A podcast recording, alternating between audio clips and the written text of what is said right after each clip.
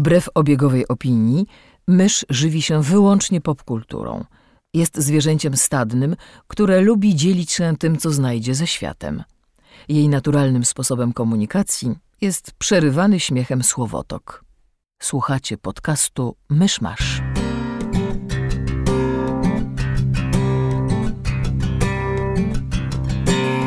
Gospodarzami podcastu Myszmasz są Krzysiek Seran, redaktor portalu Avalu, Kamil Borek ze studia Kobart i Mysz, autorka bloga Mysza Mówi. Drodzy słuchacze, jest poniedziałek, dwudziestego czwartego października dwa tysiące szesnastego roku, czterdziesta pierwsza rocznica islandzkiego strajku kobiet protestujących przeciwko nierównościom yy, na tle płciowym, które zainspirowały polski czarny protest. Zapraszam do sto pięćdziesiątego szóstego odcinka podcastu Myszmasz. Od razu mamy ogłoszenie parafialne. Dzisiaj jest rzadki przypadek bez Kamilomasza.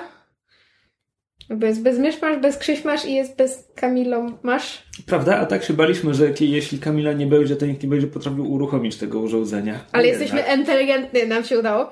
A drugie ogłoszenie parafialne ode mnie jest takie, że ja w trakcie nagrania obieram pomelo, bo to zajmuje mi trzy godziny. W związku z tym, jak będziecie tak, słyszeli ten... dziwne odgłosy, to to jest pomelo. Ten odcinek prowadzi mysz, ja i pomelo. Tak. Dobrze, to zacznijmy klasycznie od newsów, bo z tego, co mi mówiłeś, Krzysztofie, dużo się działo. No tak, wydarzyło się bardzo wiele rzeczy i możemy na przykład zacząć od polskiego podwórka, gdyż albowiem gruchnęła oficjalna wiadomość, że Europe Comic Con Kielce nie jest już Kielce i nie wiem, czy wciąż jest Comic Con, ani tym bardziej, czy jeszcze będzie Europe. Bo ponoć wydarzenie ma się odbyć w Warszawie zamiast tego. Znaczy próbują, próbują to zorganizować w Warszawie. Tak, bo to teraz tak trochę brzmi, jakby w miesiąc próbowali zorganizować konwent w Warszawie. No bo powodzenia. To, dokładnie tak to wygląda. No po, po prostu były jakieś problemy jakieś, no napotkali, organizatorzy napotkali trudności niespodziewane, nie nagłe, to jakby nie z ich winy. Ja tutaj mogę przyznać, że mam... E, że tak powiem, kontakt z, z organizatorami w, w kuluarach, wiem, co tam się działo. Nie wskazując żadnych ćwieków? Nie wskazując żadnych winnych, no bo jakby to nie ode mnie zależy, oni też są obstawieni prawnikami i nie wiedzą jeszcze, co im wolno mówić. No w każdym razie e, to, to, to jakby nie z ich winy. Oni wszystko dopięli na ostatni guzik i, i się posypało. No, no najwyraźniej nie. Chcesz, to ci powiem po nagraniu, co tam wyszło, ale nie mogę tego publicznie powiedzieć. Dobrze. No. E, tak, no w każdym razie e, nas mimo to nadal będzie można spotkać w, w e, Lublinie czwartego do szóstego listopada na Falconie. Dostaliśmy zaproszenie, więc pojawimy się po raz pierwszy w Lublinie. Jesteśmy bardzo ciekawi, jak tam będzie. Ach, powiedziałbym wręcz, że szanse naszego udziału w Europe Comic Con już nie Kielce znacząco wzrosły teraz, kiedy będzie w Warszawie. No tak, nie, niewątpliwie. Jeżeli rzeczywiście uda się, uda się zorganizować coś, jakieś wydarzenie w Warszawie, to postaram się tam wpaść, więc można nas szukać. Yy, tak, właśnie. A, a jakie jeszcze mamy newsy? Yy, no obsypało zwiastunami.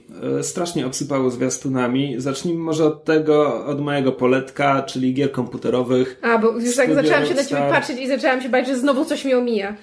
Studio Rockstar pod, najpierw oficjalnie powiedziało, że robi grę Red Dead Redemption dwa, kontynuację gry Red Dead Redemption, która sama w sobie była jakimś tam spadkobiercą gry Red Dead Revolver, ale nie odziedziczyła tytułu. Na razie nie wiadomo wiele, to znaczy gra pojawi się początkowo tylko na konsolach PlayStation cztery i Xbox One. Wszyscy się spodziewają, że po, po kilku, kilkunastu miesiącach pojawi się również na pecetach, tylko że na przykład Red Dead Redemption jeden, najlepsza gra studia Rockstar, nigdy nie trafiła na pecety, ale podobno to dlatego, że y, kod gry trzymał się na słowo honoru i, i nie wytrzymałby konwersji. No tak. A, a tak, myślę, myślę, że tym razem mogą się do tego... Y, że tym razem będą wiedzieć, co robią. Myślę, że prace, wieloletnie prace nad G T A pięć dały im potrzebne doświadczenie, żeby tym razem wszystko wypaliło. Zwiastun, zrobili ogromną szopkę z premiery tego zwiastuna, to był jakiś live stream na Twitchu i w ogóle. I... A ty mi wytłumacz, bo ja nic nie wiem, to jest... Um... W jakim settingu jest gra? To jest western. western. western. Bo tak, tak po, jest... po ilustracjach można wnioskować. Najprościej można powiedzieć, że Red Dead Redemption to jest G T A na Dzikim Zachodzie. Mhm. Tylko że to jest nie tylko kwestia tego, że zmienili krajobraz, ale zmienia się też charakter opowieści, no bo tak jak G T A jest mieszaniną wszystkich ulubionych filmów gangsterskich, heist movies i, i innych takich ty, twórców tych gier, tak, tak, Red Dead Redemption jest wielkim zlewem wszystkich ulubionych westernów, ale to są też westerny, że tak powiem, jak, jak bardzo wnikniesz w Red Dead Redemption, to możesz, można powiedzieć, że, że pierwszy akt jest takim typowym, klasycznym, hollywoodzkim westernem ze, ze złotej ery tego gatunku. Mhm. Potem drugi akt to są bardziej takie spaghetti westerny, a trzeci akt to jest wreszcie antywestern. To jest już coś w rodzaju, wiesz, bez przebaczenia i stłuda i tak dalej. No tak. A, i, I szczerze mówiąc, coś w tym jest. I Red Dead Redemption ma sporo problemów, bo nie ma gier idealnych, ale była bardzo dobra. Naprawdę bardzo dobra, bardzo klimatyczna i to jest zdecydowanie mój ulubiony tytuł tego studia. A ile lat temu ona wyszła? Uuu, no. Trudne pytania zadajesz. Mam wrażenie, że sześć lub siedem. Kamila nie ma, ktoś musi. sześć lub siedem lub może nawet osiem, bo te, to się ukazało w epoce PlayStation trzy i Xboxa trzysta sześćdziesiąt. No tylko, że sama ta epoka też trwała absurdalnie długo. No właśnie. Tamta, tamta generacja konsol była bardzo długa. E, tak, e, no i Rockstar zrobił ogromną szopkę wokół premiery tego zwiastunu, czy, czy teasera, czy czegokolwiek, a jak przyszło co do czego, to tam są e, różne krajobrazy, mniej lub bardziej kojarzące się z westernami i ujęcie ludzi na koniach. I nie wiem, może dwie czy trzy, trzy linijki narracji. Także nic nie można wywnioskować o grze na tej podstawie. Mm-hmm. E, no ale robią. I ma być, zdaje się, już w przyszłym roku premiera, jeśli dobrze kojarzę. No więc to jest moje poletko, a z naszego wspólnego poletka pojawił się pierwszy zwiastun Logana, czyli następnej Aha, tak. części Wolverina. A... Hashtag Daddy Logan. Tak, tak. Znaczy widziałem już, że nie tylko ja miałem skojarzenie, że to będzie film o dwóch starszych gejach adoptujących dziecko. No bo hello. Więc... That's why it's cute. E, tak. D- od dawna mówiło się, że twórcy będą się inspirować komiksem Old Man Logan. Komiksową historią pokazującą bardzo złą przyszłość i, i siwego Wolverina, który w tej bardzo złej przyszłości no, robi różne rzeczy. Przyszło mu żyć. Nie, przyszło mu żyć, tak. Ja nie przepadam za tym komiksem, więc nie wnikajmy. E, natomiast ze zwiastunu wynika, że no, twórcy coś z niego wzięli, ale niewiele. Czyli będzie, będzie przyszłość, ale nie tak znowu odległa, bo, bo Wolverine nie jest kompletnie siwy. Wzięli motyw najwyraźniej, przynajmniej kawałek filmu to będzie wspólna podróż Wolverina ze starym przyjacielem. W komiksie to był podstarzały Hawkeye, w filmie to będzie niewiarygodnie wręcz stary profesor Xavier. Nie wiedziałam, że oni się przyjaźnili. Kto? Hawkeye i Logan. Bo się nie przyjaźnili. To jest jeden z wielu problemów tego komiksu. Scenarzysta tam sobie dopisuje Co mu, co mu tylko się podoba i czego akurat potrzebuje do historii. Znaczy nie, to było moje pytanie, bo Hawkeye mam wrażenie, że jakby rzadko się pojawia poza kanonem, w związku z tym akurat jak ten pairing. Kanonem, nie... Znaczy w sensie, no jakby, że poza tam nie jest zbyt popularną postacią, nie ma z nim wielu tytułów. Hawkeye? No. No, wiesz co, jeden z najważniejszych członków Avengers od lat sześćdziesiątych. Um... That's not how the movies tell it. I, głu- I głównie tego się trzymał przez lata. W latach dziewięćdziesiątych dowodził Thunderbolts przez pewien okres istnienia zespołu. No, no, a potem wrócił do Avengers, a potem zginął. Spoiler. A potem wrócił do życia, a potem znowu zginął. A potem wrócił do życia i, i dostał tę serię pisaną przez Matta Fractiona, która teraz w końcu chyba ukaże się w Polsce niedługo. Czekaj, wróćmy może do tego Logana, bo strasznie, strasznie żeśmy odbiegli. No więc tyle wzięli z komiksu. Już zupełnie bez związku z komiksem potwierdzają się kolejne plotki, czyli w filmie faktycznie będzie dziewczynka ze szponami, czyli jakaś wariacja na temat X dwadzieścia trzy, żeńskiego klona Wolverina. Zobaczymy, ile z komiksowej historii przejdzie do filmu. Coś mi mówi, że niewiele, bo to tak zazwyczaj te filmy działają Foxa. No i tak, no i film nam mówi, że przyszłość jest zła i straszna, bo już nie ma w niej mutantów, ale jest mała dziewczynka, której trzeba pomóc i Wolverine i Xavier ruszą w ostatnią, ostatnią e, wspólną podróż. A ponieważ to jest film z erką, o czym się głośno mówiło, pojawiła się też wersja e, nieocenzurowana. O, to nie, tej nie widziałam. Jest Logan Red Band Trailer. Różni się dwoma ujęciami, a to jedno, które sugeruje ci, że to może być film z erką, polega na tym, że Wolverine wbija komuś szpony w głowę, ale tam pra- praktycznie nie ma krwi. To jest tak pokazane, że jakby... No tak. Różnica jest żadna, co sprawiło, że zacząłem się zastanawiać, czy przypadkiem ile oni tak naprawdę wycisną z tej erki, czy to wszystko to nie jest taki wielki stunt, żeby prasa o nich pisała, że patrzcie, kolejny superbohaterski film z erką. Może Wolverine pokaże się ten, będziemy mieli Batshot. Przecież był w Days of Future Past. Był? Był. Kiedy to może będzie, się w to może będzie frontal nudity. Może będzie frontal nudity. Will that be nice.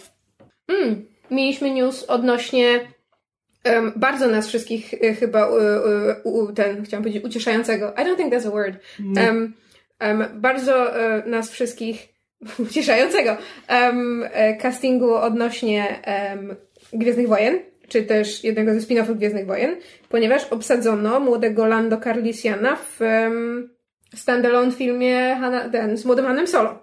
I młodego Lando będzie grał Donald Glover. Znany z Community. I znany ze swojej kariery rapera. Childish tak, Gambino. Znakomity wybór. Tak, znakomity, super, świetny wybór. Nie mogę się doczekać. A z kolei ten film robią ludzie od The Lego Movie, jeśli dobrze kojarzę. Um, dobrze kojarzę? Być może. Wiesz, nie Chris pamiętam Lord w tym momencie. I nie pamiętam jak ten drugi. Jestem prawie pewien, że mam rację. Ale skoro jesteśmy przy filmach powstających, to gruchnęła też wiadomość, że reżyser Deadpoola nie wyreżyseruje drugiej części. O, do tego nie słyszałam. Bo to jest coś, coś świeżego sprzed kilku, kilkunastu godzin.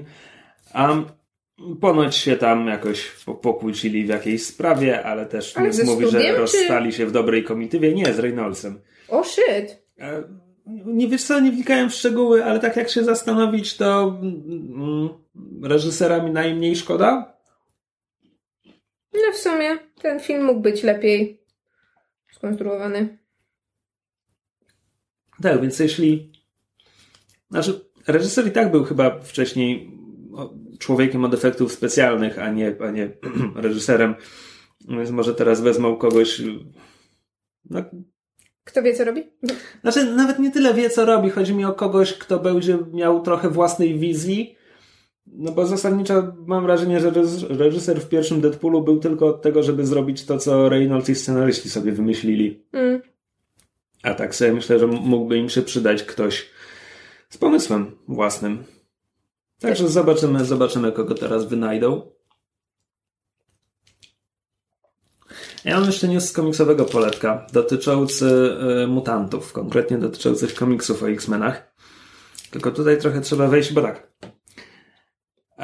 Od zeszłego roku linia komiksów o X-Menach, czyli te tytuły drużynowe i serie solowe, z biegiem okoliczności obie o Wolverinach, bo w tym momencie ukazują się tytuły Extraordinary X-Men, który jest takim jakby głównym tytułem o tej głównej grupie X-Men. Jest mhm. Uncanny X-Men, który jest o oddziale dowodzonym przez Magneto. Do tego masz jeszcze All New X-Men, który jest o tej, tych oryginalnych X-Menach wyciągniętych z przeszłości do teraźniejszości. To jest pomysł, który w tym momencie ma już pięć lat chyba, ale wciąż, wciąż go utrzymują. No się się wlecze strasznie. A do tego masz... Wiesz co, oni już zostaną na stałe. Tak? To nie pierwszy przypadek, kiedy duplikaty postaci, ha. wiesz, egzystują Ciekawe. obok oryginałów. A do tego masz jeszcze dwie serie solowe. Jedna to jest Old Man Logan, czyli właśnie o starym Loganie, który też trafił do teraźniejszości, żeby, żeby uprościć sprawę. A druga to jest All New Wolverine, gdzie... Yy, Daw, dawna X dwadzieścia trzy jest, jest Wolverinką. Wolverine. Ona jest teraz Wolverine. Wolverinem, to się chyba nie opina. Um, czyli czekaj, czyli teraz jest um, stary Logan egzystuje równocześnie z um, tak. spół, współczesnym tak. Loganem. Tak, bo y, oryginalny Logan z teraźniejszości zginął. Więc tak naprawdę stary Logan nie jest, on nie jest starszą wersją naszego Logana, tylko jest starszą wersją Logana z innego świata jeszcze. Bardzo to skomplikowane, nie, kontynuuj. Nie, nie. Jak na, jak, jak na X-Menów to jest proste. E, tak Do, więc, dobrze, to może ja potrzebuję drugiej kawy, żeby zrozumieć. Więc w tym momencie mamy tylko te pięć komiksów. Tylko. Tylko, tak. Bo to jest, to jest najmniejsza liczba komiksów o mutantach, jaka się ukazuje w miesiącu od, wydaje mi się, wczesnych lat dziewięćdziesiątych. Hmm. Ta linia się tak niewiarygodnie rozdeła. Ja o tym pisałem. Na Avalonie można znaleźć moje teksty publicystyczne. To jest bodajże jak rozwiązać problem mutantów. Potem pisałem takie podsumowania roczne przez ostatnie dwa lata, gdzie się nad tym dość długo rozwodzę. Ale ogólny wniosek jest taki, że przez strasznie wiele lat tych komiksów o mutantach było zbyt wiele. I Marvel wydawał taką, taką watę. Komiksy, na które nikt nie miał pomysłu, gdzie tam scenarzysta zmienił się co historię. Więc tam nie było żadnej większej ciągłości. Mhm. W ogóle w pewnym momencie były trzy drużynowe miesięczniki o tej samej grupce ludzi z instytutu, znaczy mutantów z instytutu, e, mając jakieś kompletnie przypadkowe przygody i, i żadna z tych tr- trzech serii nie była, że tak powiem, główną. Żadna nie miała jakiegoś kierunku. Mhm. One wszystkie po prostu były, żeby być, no bo, bo wciąż tam ileś tysięcy ludzi je kupowało. I to było dość przerażające, szczerze mówiąc, no bo to po prostu taki konglomerat, ko, wiesz, ko, ko, komer, korporacyjna komercja kompletnie wyzuta z treści. No a w zeszłym roku to, wiesz, siekierą po, pocięli i ja byłem na tak, no bo teraz masz pięć serii, z których każda ma bardzo konkretny pomysł na siebie. Mhm. I to się skończy w przyszłym roku, bo to jest właśnie zapowiedź. Teraz najpierw, najpierw mutanci pobiją się z Inhumans w końcu. No tak, długo się do tego zabierali. A potem w, na początku przyszłego roku będzie event czy coś tam. Komiksy będą się ukazywały pod szyldem uważaj e, Resurrection. E, Rection oczywiście X. Przez X pisane, tak. Bo więc musi to jest być. Resurrekcja. Um, Kosiuszkowska. I na razie nic na ten temat nie wiadomo, poza tym, że Marvel zaczął zapowiadać, znaczy ogólnie zapowiada się po prostu e, relaunch całej tej linii, czyli po, pozamykają te pięć serii, które jest teraz i ruszą z nowymi. Mhm. A może te wszystkie nowe, które zapowiadają teraz mają być obok niektórych z tych oryginalnych. Tego, tego nie wiadomo.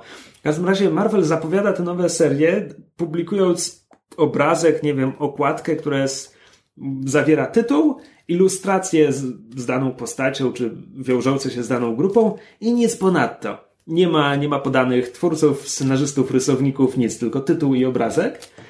A, i o ile początkowo to były takie rzeczy w rodzaju Iceman.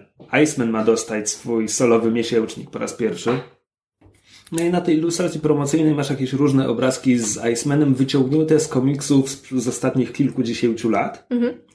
I to ci w zasadzie nic nie mówi o serii, no bo teraz tak naprawdę zgaduj, czy to ma być seria o, o klasycznym Icemanie, czy o tym młodym, nastoletnim, wyciągniętym z przeszłości, co też jest ten. Kolejnym takim teaserem była, był miesięcznik o y, Jean Grey.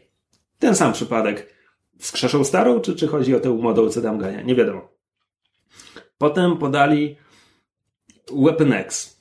I teraz myślisz, pierwsze co myślisz, no to Wolverine, ale kiedyś był miesięcznik o programie Weapon X. Mhm. I jak patrzysz na, na, na te obrazki wykorzystane, no to jasne, masz tam Wolverina, masz tam X dwadzieścia trzy, ale masz też właśnie bohaterów y, serii Weapon X. Mhm. I Deadpoola, który też jest tam. No właśnie. Właśnie.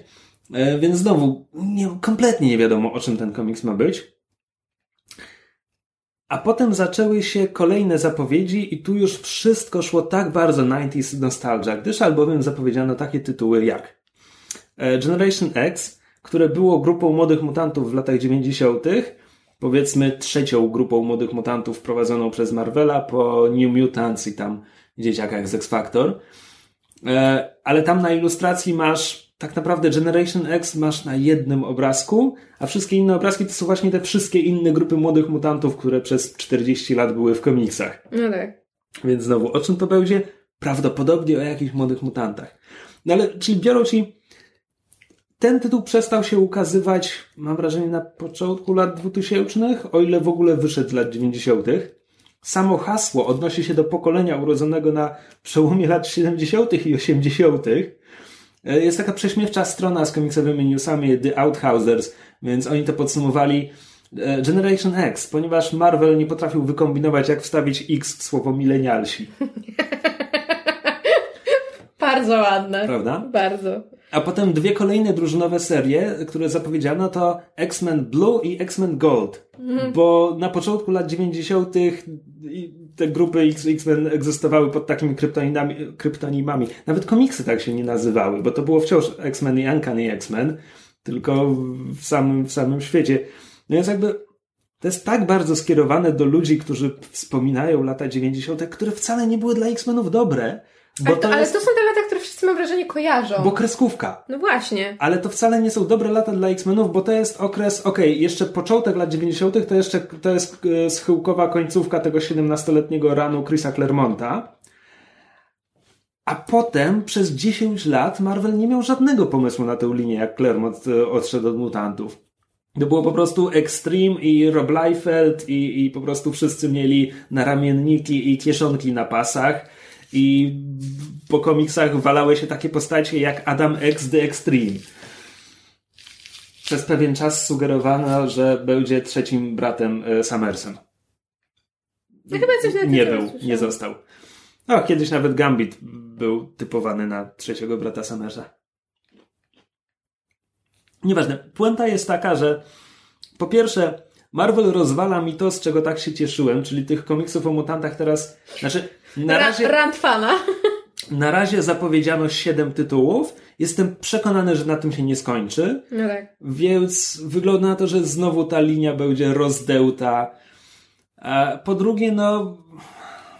Znaczy, zakładam, że oni mają jakichś twórców do tych serii, ale z drugiej strony być może serię wymyśla dział marketingu i dopiero potem dobiorą kogoś do nich, bo Marvel też czasami tak działa. Mhm. I szczerze mówiąc, niepokoi mnie to wszystko. No tak. No i po trzecie wreszcie, tak, no jakby sięgają dwadzieścia lat wstecz, bo wtedy X-Meni bili rekordy sprzedaży. To jest chyba jedyny powód, jaki, jaki autentycznie tutaj widzę. I no nie wygląda to dobrze. To po prostu nie wygląda dobrze. Ale zobaczymy.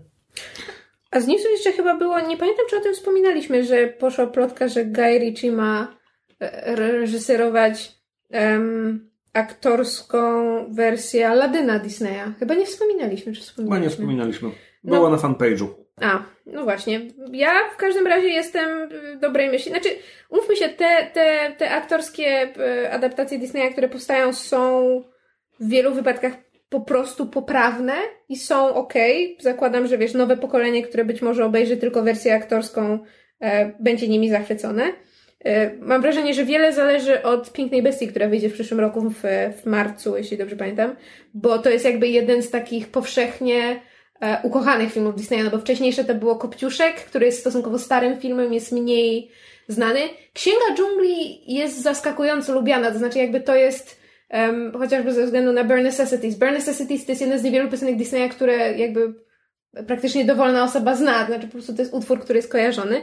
Natomiast Piękna i Bestia to jest ukochany film bardzo wielu e, dziewczyn i jakby mam wrażenie, że to czy, czy jakby nie to, czy, czy te filmy się będą sprzedawać, bo będą się sprzedawać, no bo to jest Disney i oni zatrudniają przyzwoitych aktorów i przyzwoitych reżyserów. Natomiast to, czy to jakby e, kreatywnie będzie miało sens, to właśnie bardzo wiele zależy od tej Pięknej Bestii. Natomiast ja nie mam nic przeciwko temu, żeby Guy Ritchie się wziął za um, Aladyna, bo wiesz, heist movie, awanturniczy, chłopak z ulicy, no bez jakichś wszystkie jego filmy, tylko że w klimaty se, wiesz. Tak, ale, ale ile może być prawdy w tej plotce, jeśli Guy Ritchie właśnie zobowiązał się do nakręcenia siedemnastoczęściowego filmu o Królu Arturze? Znaczy, cyklu. Znaczy, wiesz co, on się do tego zobowiązał e, już jakiś czas temu, bo kiedy zaczynał kręcić tego Króla Artura, którego zrobił, no to to jakby on to zaczynał kręcić z myślą, że będzie szedł dalej, że zrobią z tego franczyzę. Natomiast to, że on się zobowiązał, a to ile ten film zarobi i czy studio uzna, że warto w niego dalej inwestować. E, z drugiej strony, jeżeli oni są w stanie e, nadal ładować pieniądze, znaczy nie oni, to studio, ale w sensie biznes filmowy, nadal jest w stanie ładować pieniądze w remake'i Narni. Nie, że ja narzekam, ja się bardzo cieszę, bo ja lubię te, te, te nowe wersje. Um, ale robią to po długiej, długiej przerwie. Nikt się nie spodziewa, że oni to będą kontynuować i tak naprawdę nikomu na tym nie zależy.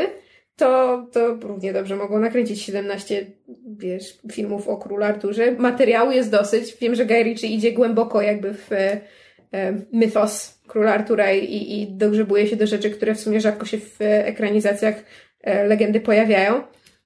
Motywy, że tak powiem, z, z, z mitów i z legend o Królu Arturze. Natomiast jak, znaczy jakby, nawet jeżeli to jest plotka, to jest całkiem wiarygodna. Znaczy w sensie jakby nie, nie widzę w tym nic dziwnego. To jest tematyka, w której moim zdaniem Ritchie by się mógł odnaleźć. A poza tym skoro Sir Kenneth Branagh reżyserował Kopciuszka, niewiele mnie zdziwi. A propos tych aktorskich Disneyów, bo przymierzają się również do zrobienia Mulan. Mulan. Tak. A nie, nie wiem, czy wiesz, że będzie też drugi film aktorski o Hua Mulan, e, produkowany chiński. Przez Sony. Nie? Jeden produkuje Sony. Chińczycy mogą robić jeszcze swoje coś na boku. Znaczy po prostu wiem, że wiem, że mają być dwa. I jeden jest jakby Disneyem, a drugi ma być quote unquote na poważnie. Jeden jest Disneya, a drugi jest Sony. Nie wiem, czy to ta produkcja Sony to jest koprodukcja z Chińczykami. Może przynajmniej zatrudnią jakichś Chińczyków do ról. Tym. W Afrze była zresztą afera a propos tej, tej aktorskiej adaptacji disneyowskiej, dlatego że podobno pojawił Poszła się... Poszła plota, tak, że w scenariuszu główną rolę gra biały kupiec, w którym Mulan się zakochuje, ale ta plotka została zdemontowana przez ludzi od scenariusza. Znaczy nawet nie tyle zdemontowana, tylko jest... Um, oni... Disney rzeczywiście kupił ten scenariusz, ale jakby wykorzysta go jako tak zwany jumping off point, to znaczy wykorzystają go jako bazę i na tej podstawie zbudują własny scenariusz, własną historię i jakby od razu już zaznaczyli, że spokojnie, spokojnie, chill out, chill out, Chińczycy, żadnych białych, Chińczycy. No, muszą uważać. No. Coś jeszcze, jakieś mieliśmy newsy? Ja mogę jeszcze tylko dodać, że wrzucałem na fanpage parę dni temu utwór ze ścieżki muzycznej do Doktora Strange'a, który Marvel opublikował. To, to jest znaczy, muzyka ja nie towarzysząca chciałam go słuchać, ja wiem, że to jest końcowym. Głupie, ale... No więc ja przesłuchałem go tak z pięć razy. Mm. Strasznie mi się podoba mm-hmm. i brzmi charakterystycznie. Jeśli cała ścieżka do filmu taka będzie, to to będzie pierwszy, no powiedzmy po Guardiansach film z M C U z naprawdę charakterystyczną muzyką. Znaczy wiesz co, ja... Aczkolwiek Guardiansi... Oni mieli tę licencjonowaną muzykę bardzo charakterystyczną, natomiast jeśli posłuchasz score, czyli muzyki skomponowanej do filmu, to to jest w badziewie jakby nieodróżnialne od muzyki z Avengers mm. i wszystkiego innego. Oczywiście, bo um, sporo się na ten temat rozmawiało w internecie po tym, jak wyszedł filmik tego Tony Zauzu. Tony Zhao. Zhao, Every Frame a Painting, odnośnie tego, że jakby muzyka z filmów Marvela jest... Znaczy, nie jest pamiętna. On, on, znaczy, nie on tylko wykorzystywał M C U jako przykład, bo tak naprawdę tak. było o całej współczesnej muzyce z tego mainstreamowego kina rozrywkowego. Znaczy, mm, tak, ale są jakby są wyjątki. Um, ale jest ich, jak sama nazwa wskazuje, niewiele. Um, natomiast to, to jakby zależy, wiesz, zależy gdzie siedzisz. To znaczy ja rozmawiałam z ludźmi, ponieważ wiesz, przygotowywałam konkurs muzyczny, gdzie właśnie między innymi jedną z kategorii są filmy superbohaterskie i w momencie, kiedy tworzyłam ten konkurs, wyszedł, wyszedł ten filmik Every Frame a Painting i wiesz, i się zaczęłam zastanawiać, kurczę, czy, czy, czy w ogóle warto robić taką kategorię, jeżeli te utwory są takie mało rozpoznawalne, ale potem się okazało, że to jakby to zależy, bo dla osób, które słuchają dużo muzyki filmowej i jakby lubią tę muzykę i, i wiesz, i się w nią słuchują, to ona jest odróżnialna. Oni są w stanie odróżnić motywy. To nie jest muzyka, to nie jest muzyka, która, wiesz, która, którą się da zanucić. To nie są jakby... Bo, bo zresztą o tym było mówione w filmiku, że to jakby ona nie ma charakterystycznego motywu. To jest też to, że muzyka jakby filmowa się zmieniła. Kiedyś to było... Kiedyś muzyka miała mieć umpf. Kiedyś miała zapadać w pamięć, kiedyś miała się wybijać, a teraz tak naprawdę ma stanowić tło dla reszty wydarzeń. W związku z tym to, to jakby zależy. Są ludzie, którzy, którzy są w stanie odróżnić, który utwór jest, wiesz, z Avengers, który Ale jest myszu, z... To, to nie jest tak, że teraz muzyka ma stanowić tło, bo muzyka wciąż jest wykorzystywana po, po to, żeby mówić widzowi, co ma, co ma czuć w danej scenie. I, i M C U to bardzo... banalnie wykorzystuje właśnie w ten sposób. To nie jest tak, że to jest... muzyka, która ma być niezauważalna. Ja lubię muzykę filmową, ja słucham muzyki filmowej a, i przesłuchuję ścieżki z filmów Marvela i są... no nijakie są. Tak, to wiesz, po prostu chodzi mi o to, że again, degustibus, no po prostu rozmawiałam z osobami, które które lubią tę muzykę, dla których ona jest charakterystyczna, gdzie, wiesz, są w stanie rozpoznać motywy. Na takiej samej zasadzie, wiesz, ja bym komuś mogła... Dobra, nie chciałam powiedzieć o opowieści z Narni, ale opowieści z Narni mają fenomenalny soundtrack, wcale nie jest jednorodny i nudny, jest to jedna z najlepszych ścieżek dźwiękowych ostatnich lat.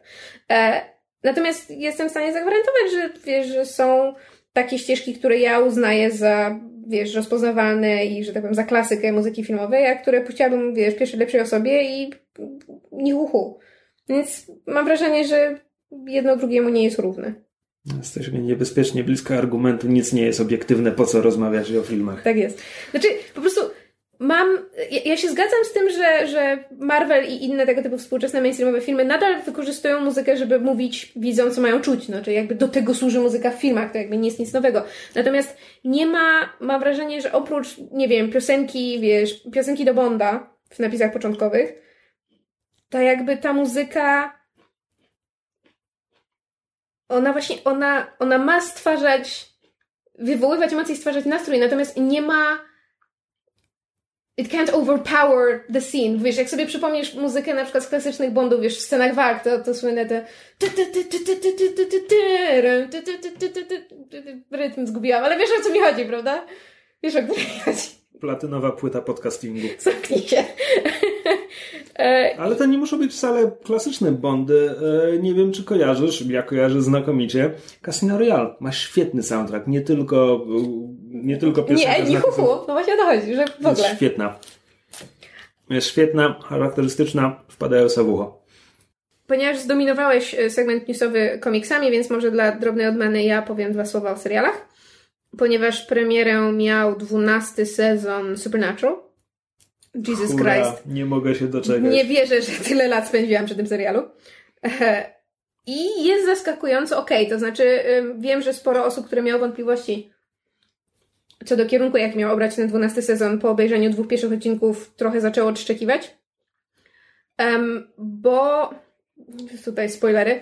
Um, w wyniku różnych um, przetasowań u szczytu, że tak powiem, władzy, do serialu wróciła z zagrobu po trzydziestu trzech latach, chcę powiedzieć, matka braci Winchesterów, która dość, dość słynnie zginęła w, w jakby jej śmierć została nam pokazana w pierwszym odcinku pierwszego sezonu w pilocie i jakby jest punktem punktem zwrotnym w życiu, w życiu naszych braci, jakby od tego się zaczęło ich, ich życie jako tych myśliwych, hunters, bo ich matka zginęła w tajemniczych, ponadnaturalnych okolicznościach, no i jej mąż, czyli ich ojciec, próbował się dowiedzieć, co się z nią stało. Oni potem, oni potem jakby też się tym zajmowali. No i to w bardzo interesujący sposób zmienia dynamikę całego serialu. No bo, prawda, mamy, mamy braci, którzy są przyzwyczajeni do, do e, samotnego życia, życia na drodze, wychowywani przez, przez samotnego ojca, który rzadko by, bywał w domu, był, wiesz, oschły, cięty. No, nie mieli najłatwiejszego życia i teraz po trzydziestu trzech latach powraca z zagrobu ich matka, którą Dean, starszy z braci, jakby pamięta i w związku z tym ma swoje z tym związane, wiesz, uczucia. Czekaj, to ile lat mają ci bohaterowie? Um, Czekaj, Dean w tym momencie ma chyba trzydzieści siedem, bo trzydzieści trzy lata temu zginęła, on miał chyba około czterech lat, kiedy ona zginęła. Okej, okay, a ten młodszy? Um, młodszy mu się... Zakładam, że ma trzydzieści trzy lata przynajmniej. Może mieć trzydzieści cztery, bo to jest chyba tak, że on miał, nie pamiętam, czy roczek, czy dwa, la... czy dwa latka, niecały roczek może? W każdym razie on jej nie pamięta, w związku z tym dla niego ona jest jakby... Z jednej strony obcą osobą, z, drugą, z drugiej strony wiesz, takim jakby taką ideą, takim tworem, którą on stworzył w swojej głowie i, i, i tam po swojemu ją jakoś ulepił. Um, I na szczęście aktorka, która, która gra ich e, mamę od, jakby od samego początku jest, jest fantastyczna. W związku z tym już widzimy te, te wiesz, to takie push-pull tej dynamiki, która się próbuje zmienić. Ona, wiesz, ona się budzi po trzydziestu trzech latach. We współczesnym świecie wspomnienia ostatnie, które ma, to jest, wiesz, to, że umarła.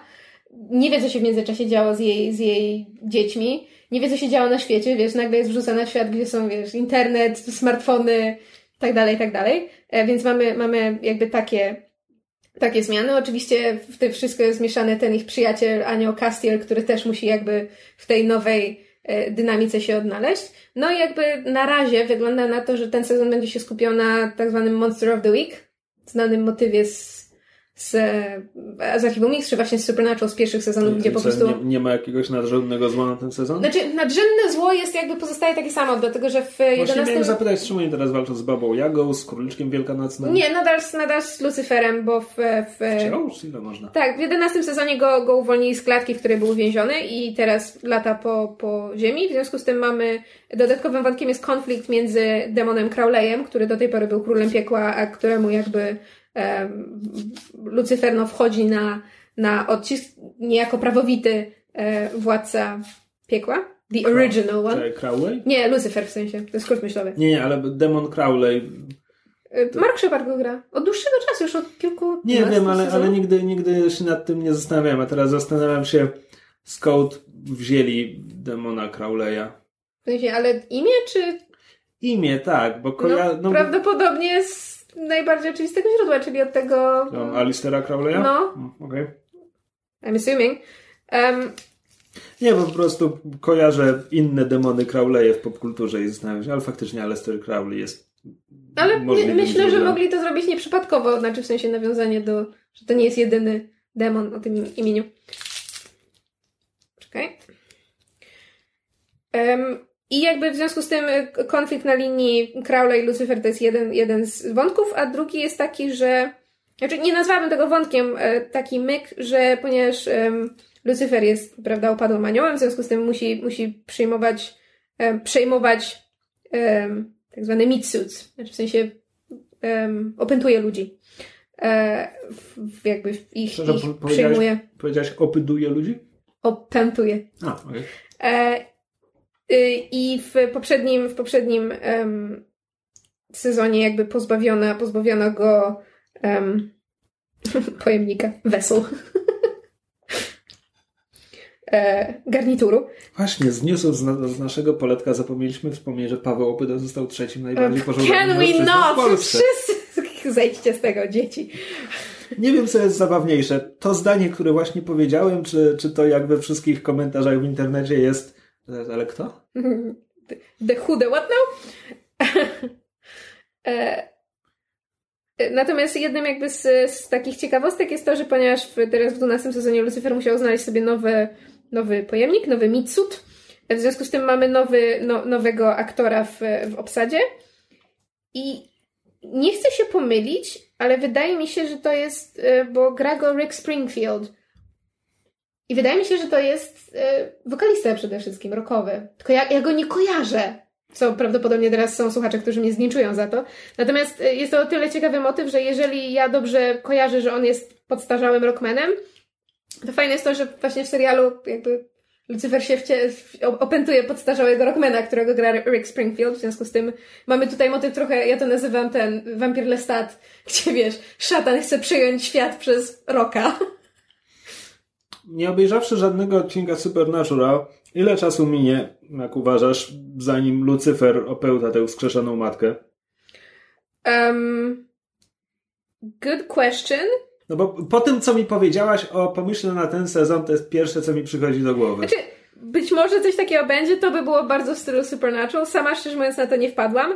Natomiast chciałam powiedzieć, że nie wiem, czy według y, mitologii serialu to jest możliwe. Znaczy, bo Znaczy, w ogóle możliwe jest tak, bo, bo Lucyfer się może, może opętać każdego, tylko jakby myk polega na tym, że żeby, że, ponieważ wiesz, to jest upadły anioł, w związku z tym on prędzej czy później jakby wypala te, te, mhm. te jednostki, które, które przejmuje, e, chyba, że trafi na, na, wiesz, na jednostkę wyjątkowo przystosowaną. Taką był na przykład um, Sam, bo jest, jest, jest powiedziane w którymś tam sezonie, nie pamiętam, piątym czy którymś, że Sam i Dean są jakby... są idealnymi, nazwijmy to, przyjmijmy, przyjmijmy nazwę jednostki, że są idealnymi jednostkami dla, dla aniołów. Konkretnie Sam jest dla Lucyfera, a Dean jest dla Archanioła Michała. Um, wiesz, żeby wszy, wszystko zostało w rodzinie. Um, I ja w tym momencie nie pamiętam, skąd u nich się to wzięło, to znaczy na zasadzie, czy wiesz, Bóg ich po prostu tak określił, czy to jest, czy to jest rodzinne, w sensie, czy to jakby, czy to jest związane z ich, um, z ich genealogią, bo jeżeli jest, to bardzo możliwe, że rzeczywiście oni do tego wrócą, że Mary, czyli matka Winchesterów, jest w jakiś sposób z tą, z tą genealogią związana i być może rzeczywiście Lucyfer będzie ją próbował przejąć jako jedną z tych idealnych jednostek. Natomiast moje wspomnienia, mam wrażenie, sugerują, że ona nie jest taką idealną jednostką, w związku z tym... Ale wiesz co, Supernatural nie pierwszy i nie ostatni raz by złamało w ten sposób własną mitologię, więc who cares? Właśnie mam bardzo ważne pytanie. Czy ty jeszcze masz jakąś przyjemność z oglądania tego serialu po dwunastu latach? Słuchaj, ja się popłakałam w trakcie obu tych odcinków, bo jednak oglądanie, jak Sam i Dean spotykają się ze swoją mamą i, i w związku z tym przeżywają... Znaczy, bohaterowie przeżywają w moim odczuciu prawdziwe emocje, to nadal na mnie działa. Natomiast... Znaczy inaczej, działają na mnie emocje związane z, jakby z osobistymi przeżyciami bohaterów, natomiast emocje związane z napięciem pod tytułem: o nie, świat się kończy, ciekawe czy ktoś przeżyje, poszły się czesać ho, ho, ho temu. No bo to jakby, wiesz, serial już leci tyle sezonów, że póki nie powiedzą: słuchajcie, to jest ostatni, Sam i Dean giną w, w deszczu kul jak Butch Cassidy i Sundance Kid, bo to jest jedyne adekwatne zakończenie dla tego serialu, które ja widzę. Ten serial nie powinien się kończyć tym, że Sam i Dean odjeżdżają w stronę zachodzącego słońca, bo to by było lame. Um, ja, ja nadal bardzo lubię te postacie i bardzo szanuję tych aktorów, którzy, wiesz, przez te kilkanaście lat grają te postacie i momentami nadal są w stanie odnaleźć w nich jakieś nowe pokłady i, wiesz, grać to w sposób, owszem, jakby, znaczy nie na autopilocie. Widać, że czasami grają pewne rzeczy po prostu z rozpędu, bo wiedzą już, jak to zagrać, ale czasami rzeczywiście, wiesz, próbują się dokopać do jakiejś nowej głębi i, i bardzo sprawnie im się to udaje. No słuchaj, to jest serial, który, który wkręcił mnie w fandom i ja sobie obiecałam, że ja przy nim zostanę do samego końca bez względu na to, co się będzie działo. Być może kiedyś te słowa, tych słów pożałuję, zresztą żałowałam ich, ich już nie jeden raz, natomiast nadal jeszcze nie zrobili czegoś takiego, żebym stwierdziła: nie, sorry, rzucam to. E, dobra, to teraz zrobimy komiks, a ja potem jeszcze powiem o serialu. A może teraz zrobimy przerwę podróżną? E, już? No w sumie możemy. E, dobrze, to teraz em, zgodnie z nową, prawdopodobnie krótkotrwałą e, świecką tradycją, em, możecie posłuchać przerywnika muzycznego, który nagraliśmy w ramach em, em, prezentów dla naszych patronów, ponieważ jesteśmy na serwisie Patronite, gdzie możecie nas wesprzeć finansowo, jeżeli takie będzie wasze życzenie. Będzie nam bardzo miło. Natomiast ten utwór zasponsorował nam patron Bartek Lewandowski i usłyszycie nasz cover piosenki Dig a Little Deeper z filmu Księżniczka i Żaba. Enjoy! If you dare. Mohahaha.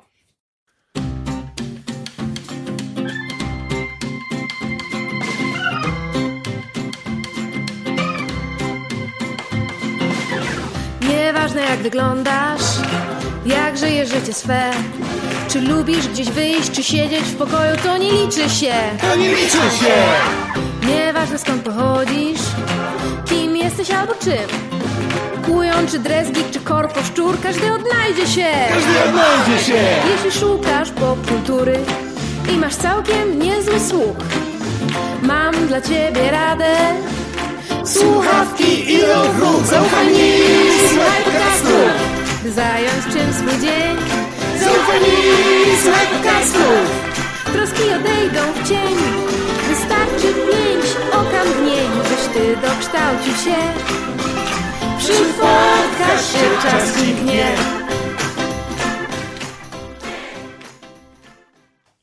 Powracamy po przerwie.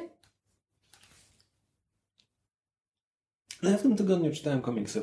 Mm. I am so shocked. Can you see my shocked face? See my shocked face? I've turned into Sean Connery. God, shave the queen. Shave? Ojej. Znaczy czytam też Dworzec Perdido Czajny Miewila w końcu, ale jeszcze do końca mam daleko i myślę, że to dopiero za dwa trzy tygodnie będę mógł coś powiedzieć. A przeczytałem najnowszy tom przygód Usagiego Yojimbo, wydanych po polsku przez Egmont. Ninja Królik! W oryginale przez Dark Horse? Nie no. Samurai Królik. Królik. Przepraszam. I got too excited. Jest to, uważajcie, trzydziesty tom serii. Nosi tytuł Złodzieje i szpiedzy. A i... Hmm... Znaczy jest, jest bardzo przyjemny, jest bardzo syntetyczny. Syntetyczny? Syntetyczny? Jest bardzo sympatyczny. Stan Sakai robi to, co zawsze. Mamy antropomorficzne zwierzęta, mamy feudalną Japonię. To jest kolejny album, który, na który składa się kilka mniejszych, niepowiązanych ze sobą historii. Więc znowu te, te, to jest nie piąty czy szósty zrzędu, o którym mogę powiedzieć, że można wejść po prostu nie znając poprzednich dwudziestu dziewięciu, można po prostu sięgnąć po ten w księgarni i, i będzie dobrze. A zasadniczo jego największe znaczenie dla, nazwijmy to, nadrzędnej metanarracji jest takie, że w, tytuł, w tytułowej historii spotykają się dwie stare znajome Usagiego po raz pierwszy, czyli złodziejka Kitsune z biegiem okoliczności Lisica. Z biegiem okoliczności. Z biegiem okoliczności, tak. I Kunoichi, czyli, czyli pani ninja Chizu. Aczkolwiek jak, jak o tym przeczytałem, jak...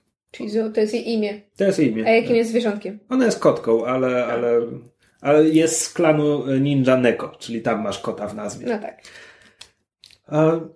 I z czym jest, jak, jak, to, jak o tym przeczytałem, jak to, to, jest, to jest ich pierwsze spotkanie, to zacząłem się grać pamięcią wstecz piętnaście tomów, bo wydawało mi się, że już się kiedyś spotkały, ale, ale chyba się pomyliłem i faktycznie to jest dopiero pierwszy raz się widzą. A, a potem, potem jest kilka mniejszych historii, chyba takich na jeden, maksymalnie dwa zeszyty, w których, wiesz, a to Usagi spotyka jakiegoś przeciwnika charakterystycznego, a to wplątuje się w jakąś aferę. Yy... Ja już oceniając poprzednie tomy Usagiego mówiłem, że Stan Sakai ma jakby... On ma szablon tych historii, które... Zresztą, że ja kiedy dwa lata temu chyba zrobiłem sobie powtórkę z całego cyklu. Jak przeczytałem cały cykl w, hurtem, tam nie wiem, w dwa trzy miesiące, to, no to powtarzalność tych schematów jednak troszkę zaczęła nawet nie razić, no bo to jest... Mówimy to tak, to trzeba zaakceptować jako część uroku tej serii. Bo ja ją lubię bez zastrzeżeń i dla mnie to jest część tego uroku. E, natomiast to jest jakby te schematy wplątania Usagiego w fabułę. E, Usagi idzie drogą i widzi konwój, który zostaje zaatakowany przez rozbójników. Przełącza się do, do obrony. Czek. E, umierający samuraj prosi Usagiego, żeby wypełnił jego ostatnie zadanie. Czek. Czek, tak. Akurat w tym komiksie to jest w jednej historii. No więc to jest dość schematyczne, a przy tym wciąż jest szalenie sympatyczne, bardzo porządnie narysowane, no po prostu bardzo super. Trochę mi brakuje, w, nie było takiego innego z tych sakajowych schematów, nie, nie ma w tym tomie historyjki, która, która byłaby takim mini esejem na, na jakiś temat z, z japońskiej kultury. Tak jak w poprzednim tomie mieliśmy historię, gdzie w kłopoty wpada producent sosu sojowego, więc były strony poświęcone temu, jak czterysta lat temu wyrabiano sos sojowy. Ua, to fajne! No to jest, to jest super i, i jakby Sakai robi to... Yy... Ja pamiętam pierwszy tom Usagiego, który czytałem bodajże pomiędzy życiem a śmiercią. Tam Usagi pomaga hodowcom wodorostów. I jest po prostu hmm. o tym, jak się suszy wodorosty i tak dalej. Przerabia na te kartki cienkie jak papier. E, i, to, I to jest super. Jakby w tym tomie tego nie ma. Jest po prostu kilka takich mniejszych przygod- historii jak awanturniczo-przygodowych. E, jest bardzo w porządku. Natomiast szczerze mówiąc, jak się zorientowałem, że że jakby tak samo wyglądał poprzedni album, poprzedni album, poprzedni album, zorientowałem się, że zaczyna mi brakować jakiejś większej fabuły. Bo kiedyś to Sakai to przeplatał, czyli była jakaś większa fabuła, powiedzmy taka, że jeden album był mniej więcej podporządkowany jednej historii, a, a dwa razy, dwa? dwa, trzy razy e, wprowadzał jakieś takie naprawdę długie wątki, które się ciągnęły przez kilka albumów z rzędu. I to były na przykład, jest taki album Ostrze Bogów, e, gdzie wszystko, intryga kręci się wokół legendarnego miecza i jakby samo Ostrze Bogów jest jedną wielką historią w jednym bardzo grubym albumie, ale potem jeszcze kilka kolejnych albumów są bezpośrednią kontynuacją, pokazuje konsekwencje historii aż do bodajże Ostrza Bogów dwa, bardzo oryginalnie zatytułowane.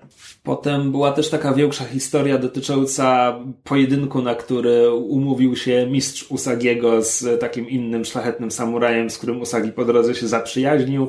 To też było dość długie. Potem są podróże Usagiego z jego synem, gdzie jakby Stan Sakai już wcześniej jakby składał hołd e, samotnemu wilkowi i szczenięciu, a potem po prostu zrobił to samo z Usagim. Bo u, u, u Usagiego jest też e, samotny cap i koźle. O. Tak, tak właśnie. Zwierzątkę. No i jest... I, no i tak jak mówię, brakuje mi te, teraz jakiejś, jakiejś większej historii. Bo mhm. naprawdę od bardzo dawna już niczego takiego nie było. Jeszcze parę tomów temu był kolejny finał starcia Usagiego z Jay, włócznią bogów. To jest taki nadnaturalny przeciwnik, który wraca raz po raz jak Terminator. Ale jego też już nie widzieliśmy od dawna. Więc trochę mi tego brakuje. Ale tak poza tym to wciąż jest świetna seria. Polecam. A trzydziesty tom, tak jak cztery ostatnie, jest bardzo dobrym miejscem, żeby zacząć. Tak, akurat w komiksach cenny. Tak. To może już zrobimy taki kołcik komiksowy i ja od razu pójdę z drugim. Bo przeczytałem również Rat Queens, serię wydawnictwa Image. To nie Ech. wygrało, to coś wygrało ostatnio, nie? Ostatnio Eisnera, raczej nie. Eisnera? Ale w ogóle wygrało chyba, nie? Wiesz co, ja się aż tak Eisnerami i innymi nagrodami komiksowymi nie, nie interesuję. Możliwe, że wygrało kiedyś Glad Award, bo ma postaci yy, nie ten... Znaczy, mam po prostu wrażenie, że gdzieś mi ostatnio seksualnie. właśnie na, na peryferiach tych moich zainteresowań L G B T przeszła informacja, że właśnie, że chyba Rat Queens no to, wygrała no to raczej, raczej Glad, a nie Eisnera. Nie, nie, ale w sensie, że właśnie jakby że powiązane na zasadzie, że komiks L G B T wygrał bardzo ważną nagrodę komiksową, ale być może teraz połączę. Okej, okay. Rat Queens nie są komiksem L G B T, mają, mają postać. No tak, no ale... Wow, ale że się uczepił. Tak, no dobra. E, w ogóle wróćmy od podstaw, bo też powiedziałem, przeczytałem serię, to nie jest prawda. Przeczytałem pierwsze dwa wydania zbiorcze, czyli w sumie dziesięć zeszytów, ale seria ma na razie tylko trzy wydania zbiorcze, bo ma, miała absurdalne problemy wydawnicze, do których wrócę później. Najpierw podstawy. Rat Queens są...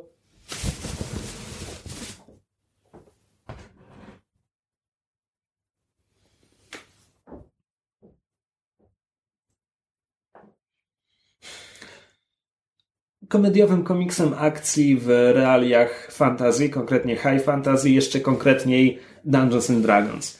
Pier- wydanie, tytuł pierwszego wydania zbiorczego to jest e, Rat Queens tom pierwszy, Sass and Sorcery. I to, to, to jest pierwszy bardzo dobre jakby porównanie, czym ta seria jest. Drugie jest, e, sam scenarzysta tak o tym mówi, że to jest Dungeons and Dragons skrzyżowane z Bridesmaids. Ho. Scenarzystą jest Curtis J. Weeb albo Wiebe, bo nie wiem, czy to się czyta z angielska, czy z niemiecka.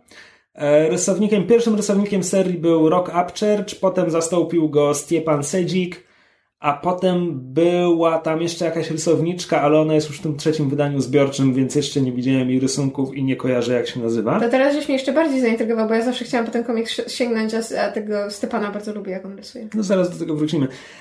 No i mamy tutaj do czynienia tytułowe Rat Queens, to jest grupa czterech najemniczek, które w takim standardowym mieście fantasy ze standardowej sesji R P G e, czekają na zlecenia, a kiedy się nudzą, to robią rozruby w mieście. Dostają zlecenie i zacznę od tego. To jest bardzo zabawna seria. Jeśli przyjmiemy, jeśli, jeśli przy... wyjdziemy od tezy, że Rat Queens to jest e, komedia sensacyjna, problem z nóżką. To jest to bardzo dobra komedia, gdzie postaci są zabawne, jakieś konflikty między nimi czy kłótnie są bardzo zabawne, jest też sporo humoru sytuacyjnego i to wszystko wypada bardzo dobrze. Dużo klnął, seksu nie ma bardzo dużo, ale jest sporo mówienia o seksie, taka powiedzmy typowa amerykańska mentalność. A I to wypada bardzo fajnie. Natomiast mam problem na poziomie akcji. Bo po pierwsze, e, jasne, komedia sensacyjna, jeśli jest, za, jest, jest taka szkoła myślenia, że jeśli, jeśli komedia sensacyjna jest śmieszna, to już nie trzeba od niej wymagać niczego więcej. Ja się tym, z tym nie zgadzam. Znaczy, jeżeli jest śmieszna, to może trochę mniej przeszkadzać brak akcji sensu, natomiast idealnie powinny być obie. Więc tutaj po pierwsze...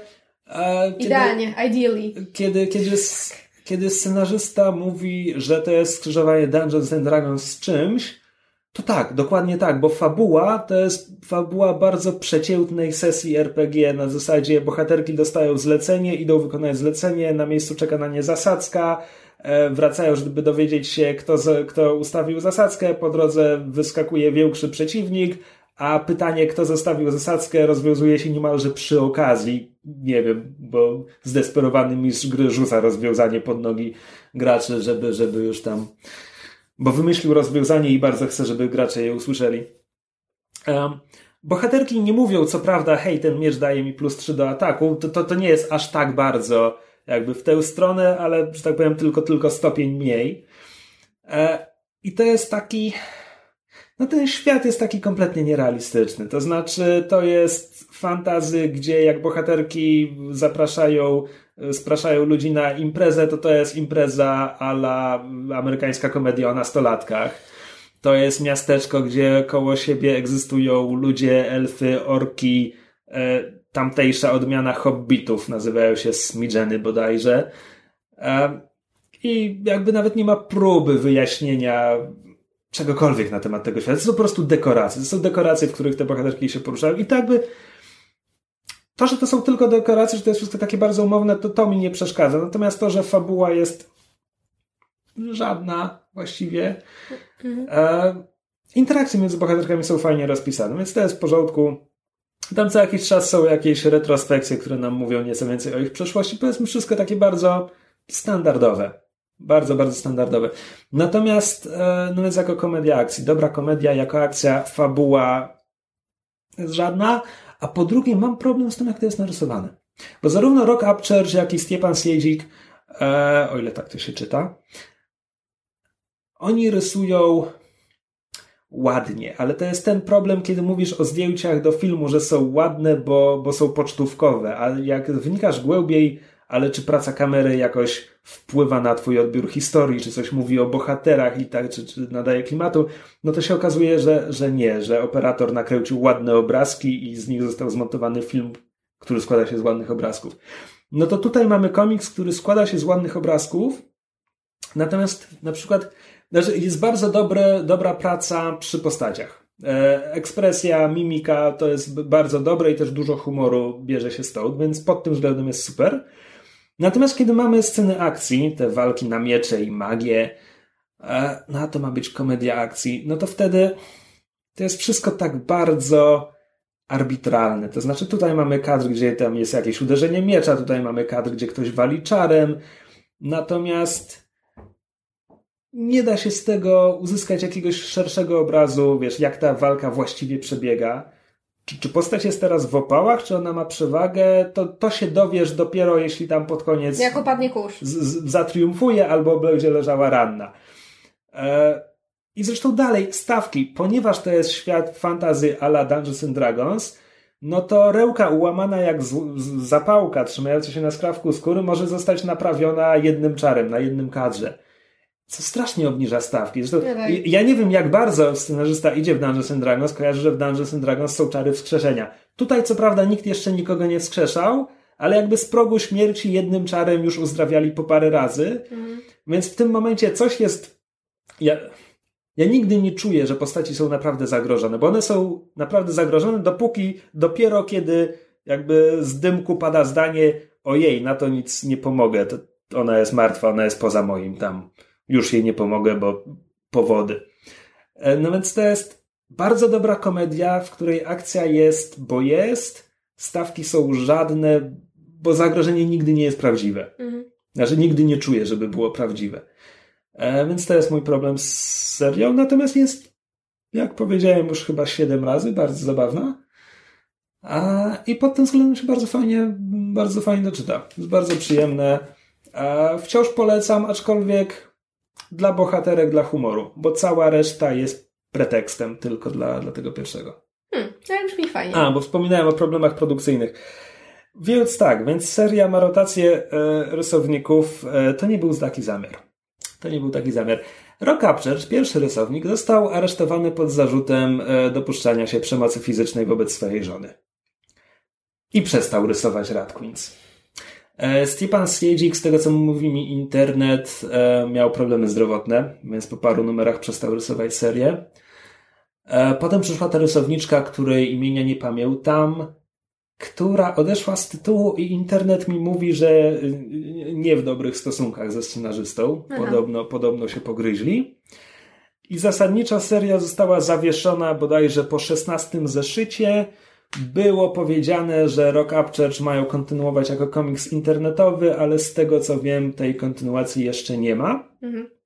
Była też mowa o tym, że studio odpowiadające za heavy metal e, chce zrobić animację na podstawie Rat Queens, ale ten news padł dwa lata temu i od tego czasu nie było żadnej kontynuacji, więc e, mhm. chyba też nic z tego nie będzie. Hmm. Także możliwe, że jeszcze tylko to jedno wydanie zbiorcze mi pozostało i zapoznam się z całością Rat Queens, jaka kiedykolwiek była i kiedykolwiek będzie. Bywa. Hmm. To ja dalej pozwolę sobie serialowo. Um, co prawda nie mam czasu niestety oglądać um, ten... Jesień obrodziło się pilotami. Zazwyczaj staram się obejrzeć wszystkie piloty i podjąć decyzję, co w nadchodzącym roku będę oglądała.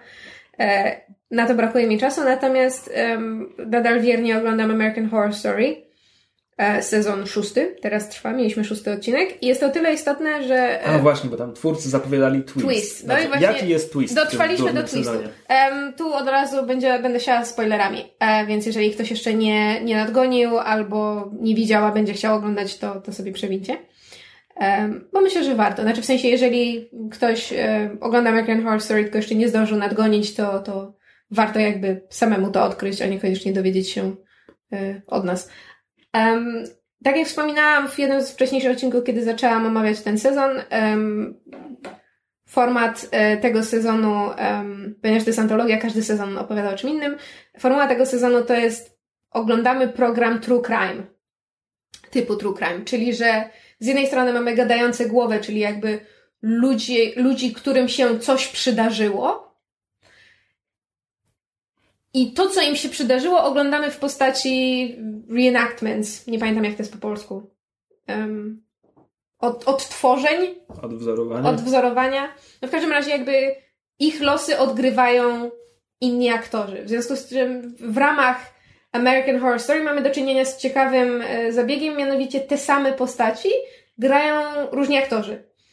W związku z tym na przykład Lily Rabe i Sarah Paulson grają teoretycznie tę samą postać, tylko jedna gra jakby realnego człowieka, a, a, a druga gra aktorkę, która się wciela w tę, w tę osobę w tej rekonstrukcji. O, rekonstrukcja. A przepraszam, a przypomnij mi, co to w końcu ma wspólnego z Roanoke? No, to ma wspólnego z Roanoke, że jakby ten program True Crime, który oglądamy, nazywa się My Roanoke Nightmare i opowiada właśnie o, o losach e, pary, e, mężczyzny i kobiety, którzy za, za niewielkie pieniądze kupują um, piękny dom gdzieś na prowincji, w, nie wiem, Karolinie Północnej chyba. E, i, I potem się jakby dowiadujemy, że jest to związane z tą zagubioną czy też niezagubioną kolonią Roanoke. Znaczy, że to jest rzeczywiste, że, że, że miejsce, znaczy, co się na zasadzie wiesz, nawiedzony indiański cmentarz, że, że ziemia, na której oni mieszkają w tym domu, jest um, miejscem, ale to, do którego przenieśli się ci osadnicy. Oni się przenieśli na wyspę Krolatawan. No a właśnie tu jest, nie w serialu. Tu jest powiedziane, że oni jakby, przy, że, że oni się, że, że nastąpił rozłam, że był, że był, wiesz, była, jak się nazywa? Przewrót między jakby, wiesz, u, u szczytu w, w, w władzy tych, tych, tych pielgrzymów, że oni się tam podzielili i potem była krwawa jatka i tak naprawdę, że oni się przenieśli gdzie indziej, że oni sobie nie wylądowali na tej wyspie, tylko właśnie na, na terenie tej, um, tej farmy, posiadłości, jakby tego nie nazwać. No i long story short, popełnili um, ten, została popełniona tam, wiesz, masakra, żeby jakby związać ich krew z ziemią, żeby zawsze ta ziemia była ich, no i oni teraz wracają jako duchy, żeby bronić swojej własności.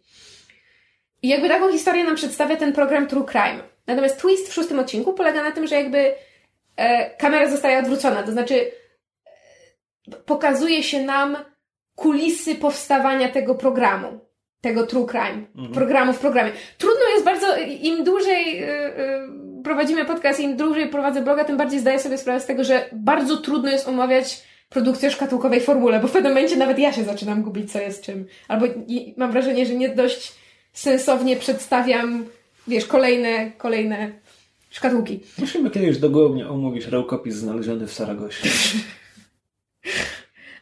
I, i jakby zaczynamy widzieć kulisy powstawania tego programu. Dowiadujemy się, że ten program, ten właśnie My, My, My Roanoke Nightmare miał jakąś w ogóle milionową oglądalność, że miał, wiesz, więcej widzów niż Super Bowl, finał, The Walking Dead i Scandal razem wziętych. Myślenie tak, życzeniowe, prawda? Twórców. Ryan Murphy jest po prostu tak uroczy. Ja się zaczęłam tak śmiać, jak zobaczyłam już kartę tytułową, gdzie właśnie było napisane, że mieli więcej widzów niż tam Scandal, The Walking Dead i Super Bowl razem, jeśli dobrze zrozumiałam, to pójdź sobie marzenie śniętej głowy. I widzimy producenta tego programu My Roanoke Nightmare, którego gra Cheyenne Jackson, który już w serialu występował.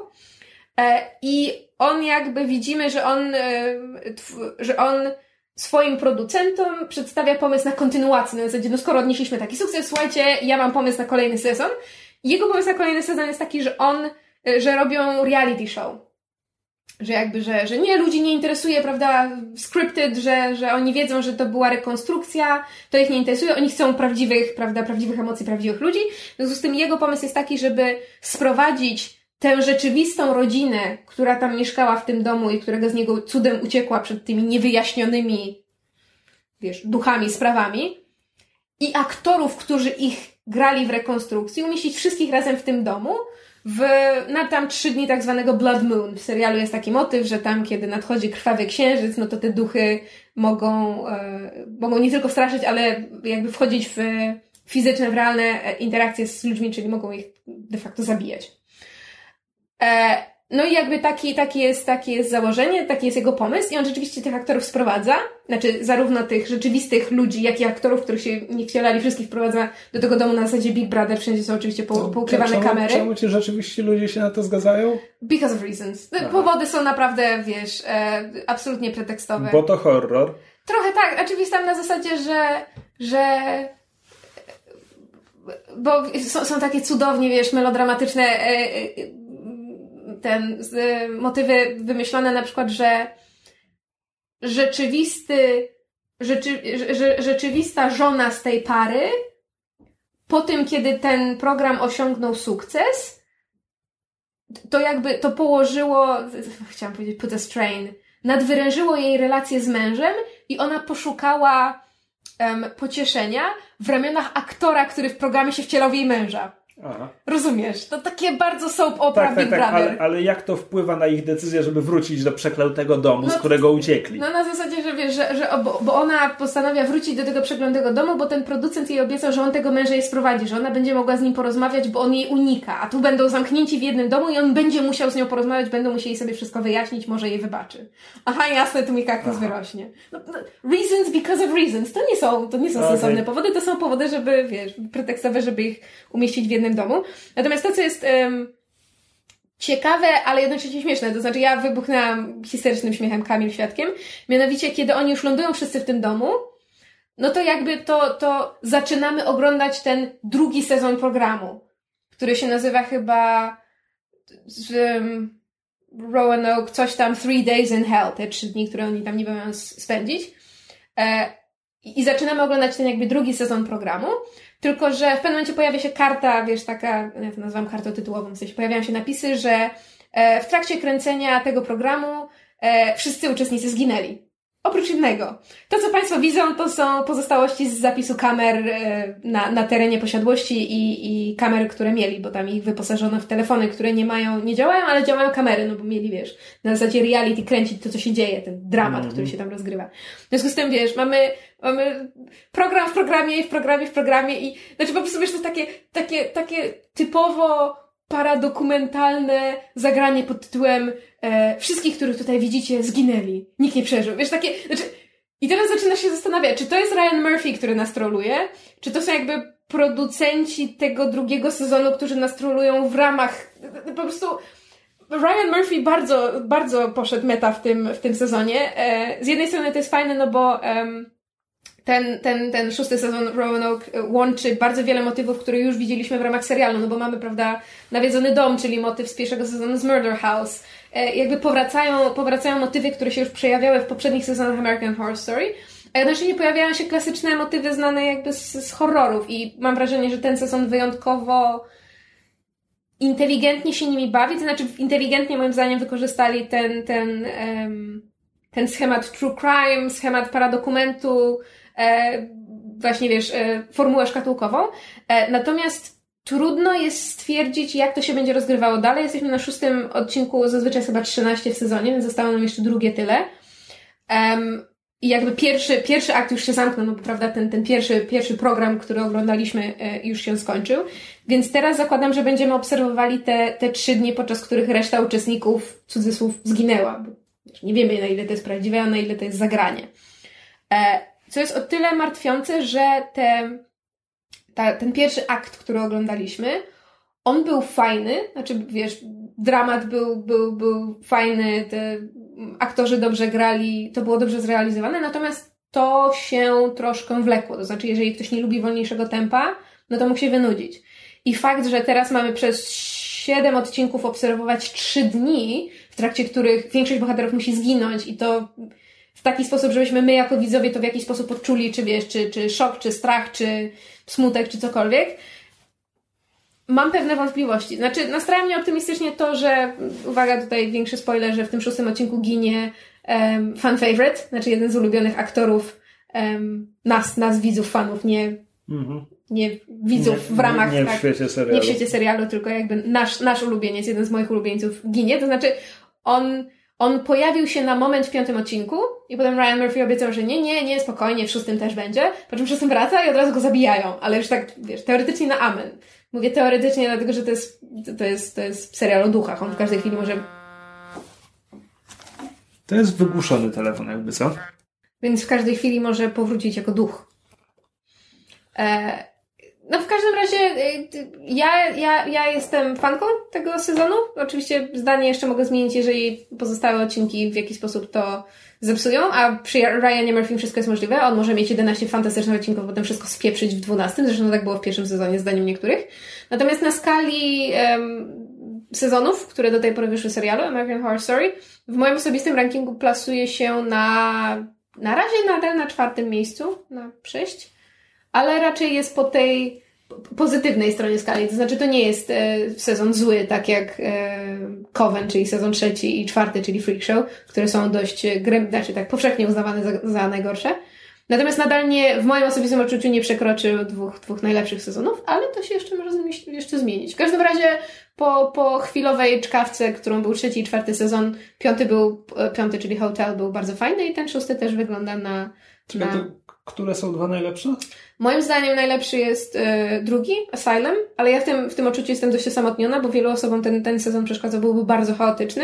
Mnie ten chaos odpowiadał, poza tym tam były wątki postaci, które bardzo, bardzo mnie poruszyły, znaczy jakby na takim, wiesz, y, autentycznie ludzkim, emocjonalnym y, poziomie.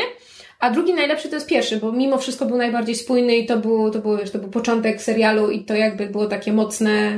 Mocne umf. To rzeczywiście robiło wrażenie. Potem jest Hotel, a potem jest Roanoke. A teraz w, w Roanoke tam wciąż gra Lady Gaga? E, tak, ale ma do tej pory miała bardzo e, niewielką rolę, natomiast bardzo, bardzo nadal fajnie wypada. To jest niczego sobie aktorka. Zresztą nie bez powodu dostała... Co ona dostała? Złoty Glob? Emmy? Nie wiem, nie, nie śledzę. Którąś, którąś z telewizyjnych dostała. Za, właśnie za Hotel.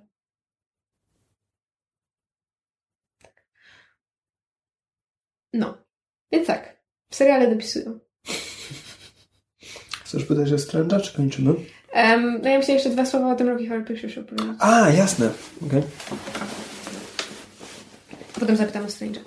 E, to w ramach jeszcze szybkich telewizyjnych e, update'ów e, część osób mogła przegapić, bo przez pewien czas było o tym głośno, a potem jakoś, jakoś um, przeszło bokiem. Um, amerykańskie stacje telewizyjne od paru lat ma, wróciły do niegdysiejszej tradycji wystawiania muzykali na żywo. Um, mieliśmy już um, The Sound of Music Live, Dźwięki Muzyki, mieliśmy Piotrusia Pana, um, The Wiz i to było chyba wszystko w ramach stacji N B C. Natomiast stacja Fox im pozazdrościła. W związku z tym w zeszłym roku, czy w tym roku, na początku tego roku? Nie, w zeszłym roku. Mieliśmy Grease Live, najlepsze chyba do tej pory wystawienie musicalu live. A teraz z kolei mieliśmy The Rocky Horror Picture Show, co jest interesującym wyborem, bo tak jak e, mogliście usłyszeć w naszym odcinku o The Rocky Horror Picture Show, e, mieliśmy jakiś czas temu, gdzie żeśmy dogłębnie film omawiali, jest to bardzo specyficzne dzieło, nie dla każdego. E, I robienie remake'u dla nowej widowni samo w sobie jest interesującym pomysłem. E, natomiast parę rzeczy się posypało po drodze, znaczy posypało, parę decyzji było błędnych, moim zdaniem. Mianowicie nie nakręcono tego właśnie jako musical live, czyli jakby, prawda, e, nagrywamy w studiu na żywo, najczęściej przy, przy, przy live audience, tak, przy, przy widowni, tylko zostało nagrane jako, jako film. Owszem, jako, jako remake musicalu, ale jako film. I jest to tak naprawdę remake, czy adaptacja, jakby tego nie nazwać, filmu z siedemdziesiątego piątego roku z Timem Currym, który właśnie omawialiśmy w podcaście, a nie oryginalnej wersji scenicznej sprzed jeszcze wcześniejszej, siedemdziesiątego trzeciego. I to jest trochę strzał w stopę, bo gdyby, mam wrażenie, gdyby wprowadzili więcej elementów z, z wersji scenicznej, którą nie wszyscy znają i tak dobrze kojarzą, to byłoby im łatwiej usprawiedliwić pewne niedociągnięcia, natomiast tak wiernie trzymając się filmu, skazali się po prostu na, na, na, wiesz, na porównanie z nim i zawsze by wypadli gorzej. Ja tego nie widziałem, natomiast internet zareagował chyba mało entuzjastycznie. Mało entuzjastycznie i jakby nie bez powodu, to znaczy fakt, że ja się dobrze przy tym bawiłam, nie oznacza, że podchodzę znaczy, ja, do tego ja bezkrytycznie. Widziałem...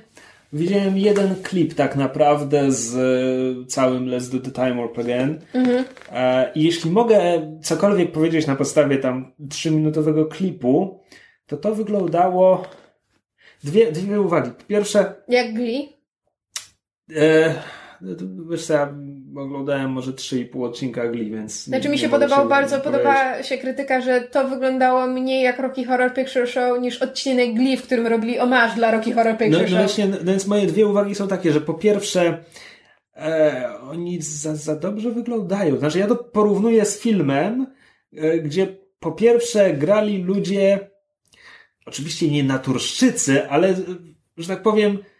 Jeśli oni później mieli jakieś kariery, to zakładam, że większość nich była co najwyżej character actors, czyli ludzie, którzy wyglądali dziwnie.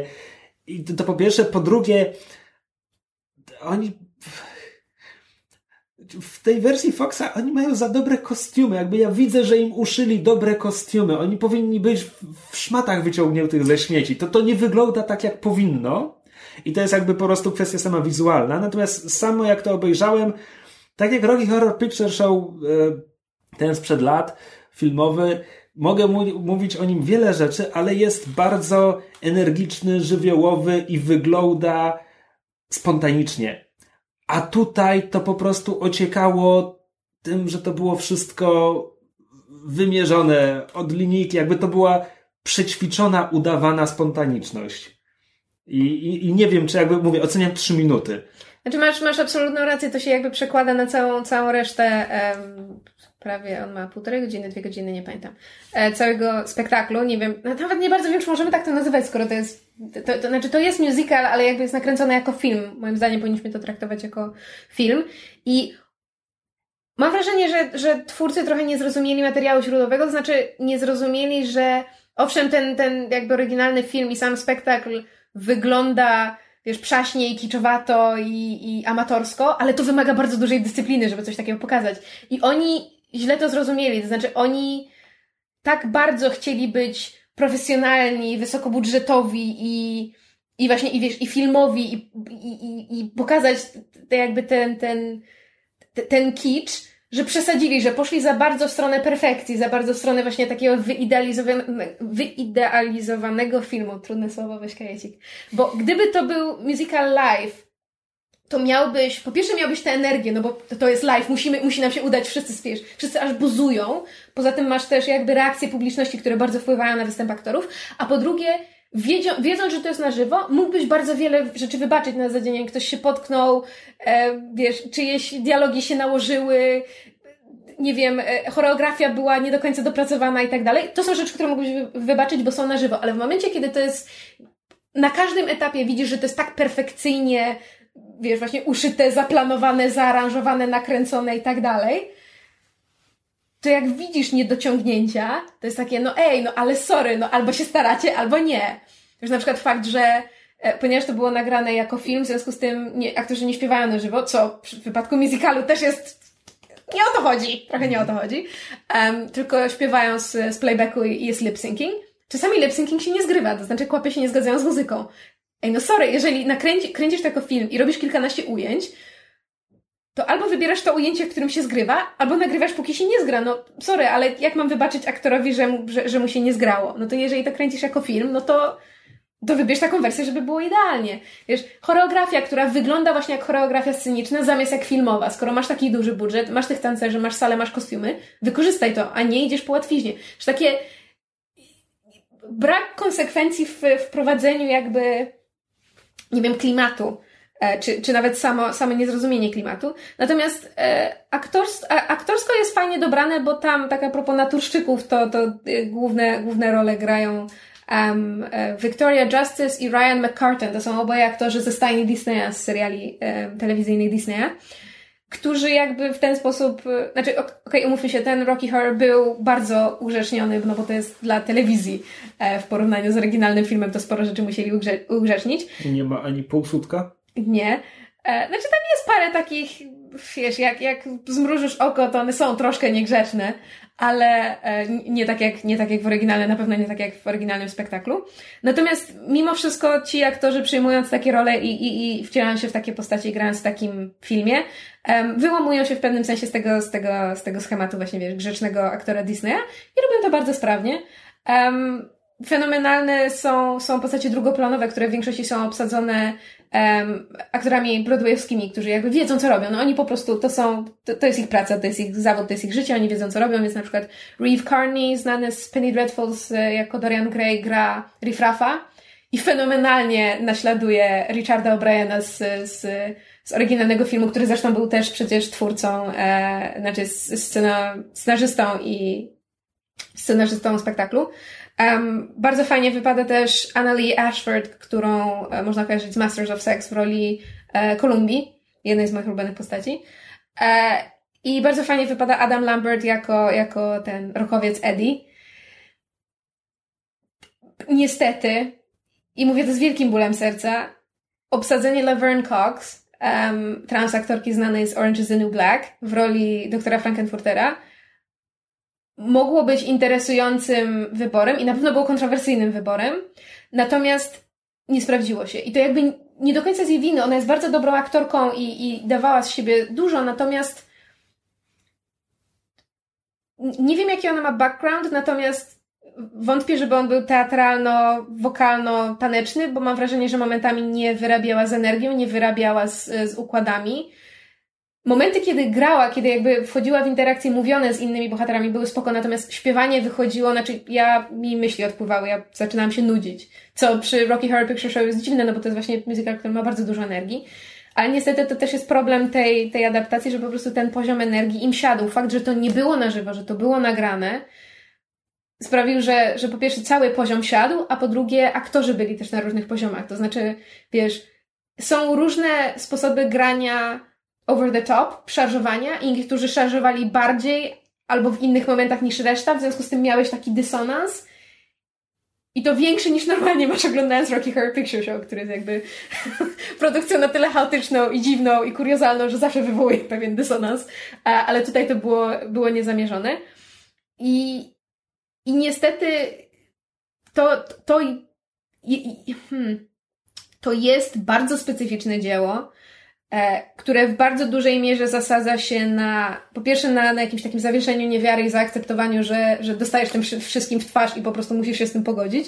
Sensu nie, w tym niekoniecznie jest sens, ale, ale, ale tak to ma być. A przede wszystkim polega na aktorach, którzy się wcielają w bardzo specyficzne postaci. Um, I jeżeli aktorzy nie dopiszą, to, to leży. I, I w momencie, kiedy nie masz, główna rola doktora Frankenfurtera nie Nie, nie stanowi jakby tej, tej, tej, tej szpili, która to wszystko spina i, i nadaje temu jakiś sens, no to wszystko ci siada, nieważne jak dobrze by byli, prawda, aktorzy drugoplanowi czy, czy, czy pozostałe postaci. Um, no i, i jest też problem, tak jak mówiłeś, że wiesz, że to wszystko za ładnie wygląda, to sam, ten sam problem jest z muzyką. Znaczy, wokalnie jest przynajmniej sprawnie, jeśli nie momentami bardzo dobrze, bo to jednak w większości są aktorzy, którzy są albo broadwayowcy, albo właśnie, wiesz, seriale Disneya muzyczne, więc wiedzą, co robią. Natomiast ta muzyka, wiesz, aranżacje są tak uładzone i to jest tak popowo-słodkie momentami, a przecież to, wiesz, to powinien być rock, rock and roll, to powinien być punk, to powinien być, wiesz, um, muzyka taka momentami aż, wiesz, jeżdżąca ci tarką po mózgu, a, a tutaj to jest takie wszystkie, wszystko różowe. Ja się bawiłam dobrze, ale miałam wrażenie, że, że po prostu, że widzę, że aktorzy mimo wszystko mieli frajdę na planie i jakby owszem, to mogło powstać dla kasy, natomiast aktorzy wcielali się w te postaci z pasji i z autentycznej sympatii do materiału źródłowego i robili, co byli, co byli w stanie, robili, co w ich mocy. Natomiast efekt końcowy jest, jaki jest. Myślę, że jeżeli ktoś jest fanem e, oryginału, to może zobaczyć i się przekonać samemu. Natomiast muszę, muszę teraz wejść w internet i poczytać, co, co jakby, co sądzi o tym młodsze pokolenie, bo to, że fanom się to nie spodobało, to mnie nie dziwi. Natomiast byłabym bardzo ciekawa, jak na to zareagowali młodzi ludzie, do których niejako ten, ten remake był skierowany, którzy nie znają oryginału i nie mieli kompletnie pojęcia, na co się pisali.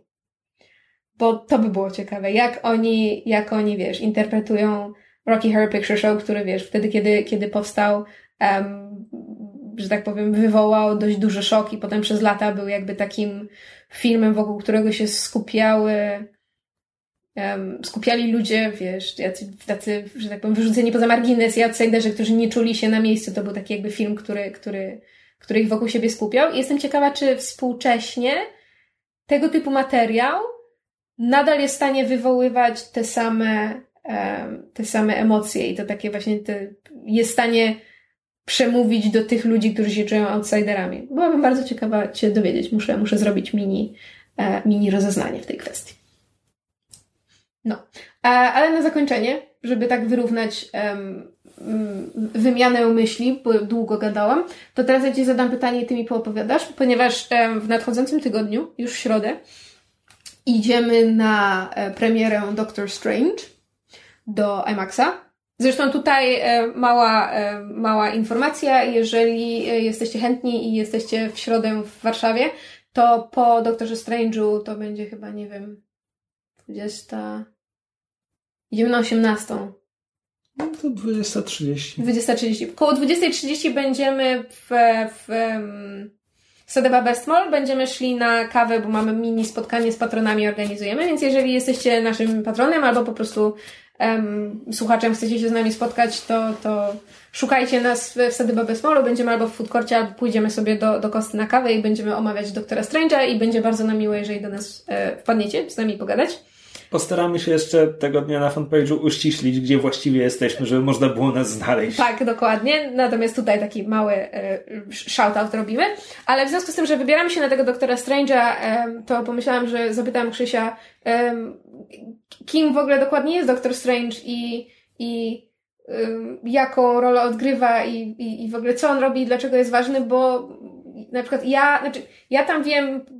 Wiesz, trzy po trzy, to co mi akurat jednym uchem wpłynęło, jak, jak przeglądałam newsy, wiesz, kiedy, kiedy ogłosili, że będzie film, potem ogłosili casting, pojawiały się trailery i tak dalej, natomiast nie znam jakby całego szerszego kontekstu i myślę, że niektórzy nasi słuchacze też chętnie by go poznali. W związku z tym, who such Doctor Strange? Znaczy tak, nie wiem, na ile będę mógł odpowiedzieć na to pytanie, bo szczerze mówiąc niewiele jego komiksów czytałem, ale tak e, zaczynając od e, największych podstaw, e, Stephen Strange był e, chirurgiem, czy tam neurochirurgiem, tam czasami zmieniają specjalizację, e, z, najlepszym chirurgiem w Nowym Jorku, który imprezował, sypiał e, z kim się dało na lewo i prawo i jeździł sportowym samochodem i był bardzo zapatrzony w siebie i uważał, że ma te, ma te rełce, które leczą i w ogóle jest Bogiem. No, wyobraź to sobie. Właśnie. sobie. E, aż do dnia, w którym miał wypadek bodajże samochodowy, w którym strasznie uszkodził sobie ręce, więc nie mógł być już dłużej chirurgiem, no ale szukał sposobów, by, by je naprawić, by opanować te, te drgawki, których teraz nie kontrolował i tak dalej. No i kiedy wyczerpał wszystkie opcje medycyny zachodu. Udał się na wschód. Tak, tak, tak. I tutaj, i tutaj zaczyna się te, te tutaj zaczynają się te klisze tak popularne na temat mądrości wschodu i, i tego białego człowieka, który się tam udaje, żeby pokazać, że jest lepszy od tamtejszych mieszkańców w używaniu ich tajemnej wiedzy. Ale tak, Doktor Strange udał się na wschód do Tybetu, gdzie poznał brodatego starca zwanego tym starożytnym, The Ancient One, nie jestem pewien, jak to się na polski tłumaczy, który miał kilku uczniów. Strange został jednym z niego uczniów, bo ten, ten starożytny mędrzec był mistrzem magii i był najlepszym czarodziejem. W świecie Marvela jest taki tytuł The Sorcerer Supreme i to jest ten e, z jednej strony najpotężniejszy czarodziej świata Marvela, ale z drugiej strony też najbardziej godny tego tytułu i jego zadaniem jest strzec fizycznego świata, wymiaru przed zagrożeniami z innych płaszczyzn, demonami, źle nastawionymi bóstwami. No. Całym tym magicznym szajsem. Tak, tak. S- s- sąsiadami z piekielnych wymiarów, którzy przychodzą pożyczyć kosiarkę, a potem twierdzą, że nigdy jej nie pożyczali. E, to kwestia z Pratchetta. E, tak, no i, no i e, ten starożytny miał kilku takich uczniów. E, jednym był Strange, drugim był Baron Mordo. I ostatecznie Strange i Mordo bodajże rywalizowali o ten tytuł Sorcerer Supreme, który przypadł właśnie doktorowi Strange'owi, przez co Baron Mordo stał się jego zajadłym przeciwnikiem potem. Like you do. Tak, tak. Potem temu starożytnemu się zmarło, nie wiem dokładnie w którym momencie i jakby Strange odziedziczył, odziedziczył tytuł, funkcję, jakieś magiczne artefakty i był tym najwyższym magiem świata Marvela. I to jest jakby charakterystyczna postać, charakterystyczny design, ma tę, tę brudkę, te wąsiki, tę siwiznę na skroniach, ten czerwony płaszcz lewitacji i na piersi nosi amulet zwany okiem Agamotto, który może robić coś tam, coś tam. Mówię, nie znam się na Strange'u. Więc jeśli chodzi o to, kim, kim on jest, no to doktor Strange jest magiem, który mieszka w Nowym Jorku tak jak dziewięćdziesiąt pięć procent superbohaterów Marvela, konkretnie w, to, jak się ta dzielnica nazywa, Greenwich Village? Greenwich Village. Greenwich Village, tak właśnie. Właśnie wymyśliłam, że chciałabym oglądać y, serial komediowy o biurze nieruchomości, który wynajmuje i sprzedaje mieszkanie superbohaterów w Nowym Jorku. I would watch the shit out of that. Nakr- nakręcone trochę na zasadzie, nie wiem, The Office albo Parks and Rec. Marvel, Marvel wydawał komiksy nie, nie do końca na ten temat, ale podobny, bo jest, jest seria Damage Control o tych ludziach, którzy naprawiają zniszczenia, które, mm. które walki superbohaterów wywołują. Właśnie na tej samej kanwie o tym. Jest, jest seria komiksowa, oczywiście She-Hulk jako prawniczka zajmująca się sprawami sądowymi dotyczącymi superbohaterów. Teraz ostatnio wciąż się ukazuje seria Patsy Walker Hellcat, w której Patsy Walker wymyśla, że będzie prowadzić agencję, tak jakby agencję, biuro pośrednika dla superbohaterów szukających w miarę normalnej pracy. Ja nie czytam tej serii, ale jest komediowa i ma swoich zwolenników. Więc jakby podobne pomysły były, były eksplorowane w komiksach. A wracając do Strange'a, no więc jeśli chodzi o to, kim jest, no to jest tym magiem. Zasadniczo, kiedy nie ma własnej serii, to w komiksach pojawia się, kiedy na przykład Spider-Man trafia na magiczny amulet i potrzebuje konsultacji, to idzie do doktora. Deus Ex Strange. To jest, to jest dość typowe, tak. Jeśli chodzi o jego komiksy, on był bardzo popularny, czy to była jeszcze końcówka lat sześćdziesiątych, czy już początek siedemdziesiątych. W tamtej epoce to były y, komiksy z, z doktorem Strange'em, autorstwa z, ze scenariuszem Stana Lee i rysunkami Steve'a Ditko. I one były szalenie popularne, um, między innymi ze względu, a może głównie ze względu na e, psychodeliczne rysunki Ditko, który ukazywał te podróże między wymiarami i to, co widzi astralne oko doktora Strange'a i tak dalej. I e, ja oczywiście nie wiem z praktyki, ale, ale podobno jak się wzięło L S D i puściło Pink Floyd, to potem to się dobrze czytało. Natomiast z, z lektury niezwykłej historii Marvel Comics wiem, że Stan Lee w pewnym momencie się zorientował, że komiksy z doktorem Strange'em są bardzo popularne wśród studentów i jak tam jeździł po kraju i promował komiksy, to właśnie zwracał się głównie do nich, udając, że nigdy nie napisał komiksu, w którym Spider-Man krzyczy na hipisów, żeby znaleźli sobie pracę. E, tak, Stan Lee everybody. E, więc jakby... Doktor Strange jest y, przykładem takiej postaci, która jakby miała okres bardzo dużej popularności i to było kilkadziesiąt lat temu. Ja nie mówię, że potem nie było z nim dobrych komiksów, bo były.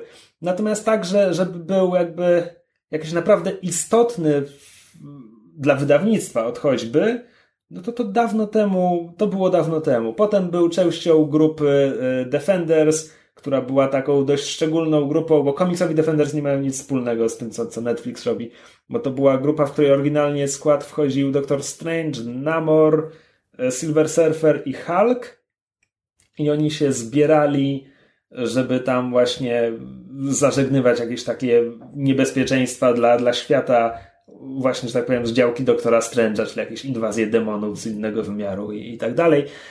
A z, z drugiej strony oni byli objęci jakąś klątwą, że oni musieli być razem, ale nie chcieli być razem, a potem nie pamiętali, że byli razem. Ja nie wiem, to było dziwne, ja nie, nie, nie ogarniam tego. Potem mam wrażenie, że on dość długo po prostu nie miał własnego komiksu. dziesięć lat temu Brian Michael Bendis go wciągnął do Avengers i więc Doctor Strange był Avengerem przez, przez ładnych parę lat. A teraz jego przygody pisze Jason Aaron, który jest znany z takich komiksów jak e, Bełkarty z Południa, z Image, czy Wolverine and the X-Men wydawane przez Egmont. Um, to tak w ogromnym skrócie. Czy, czy mogę coś rozwinąć? A, dobrze, jak się to ma do filmu, który będziemy oglądać? Do... Jak, się, jak się to ma do filmu? E, do tego, co o nim wiemy. Do tego, co o nim wiemy.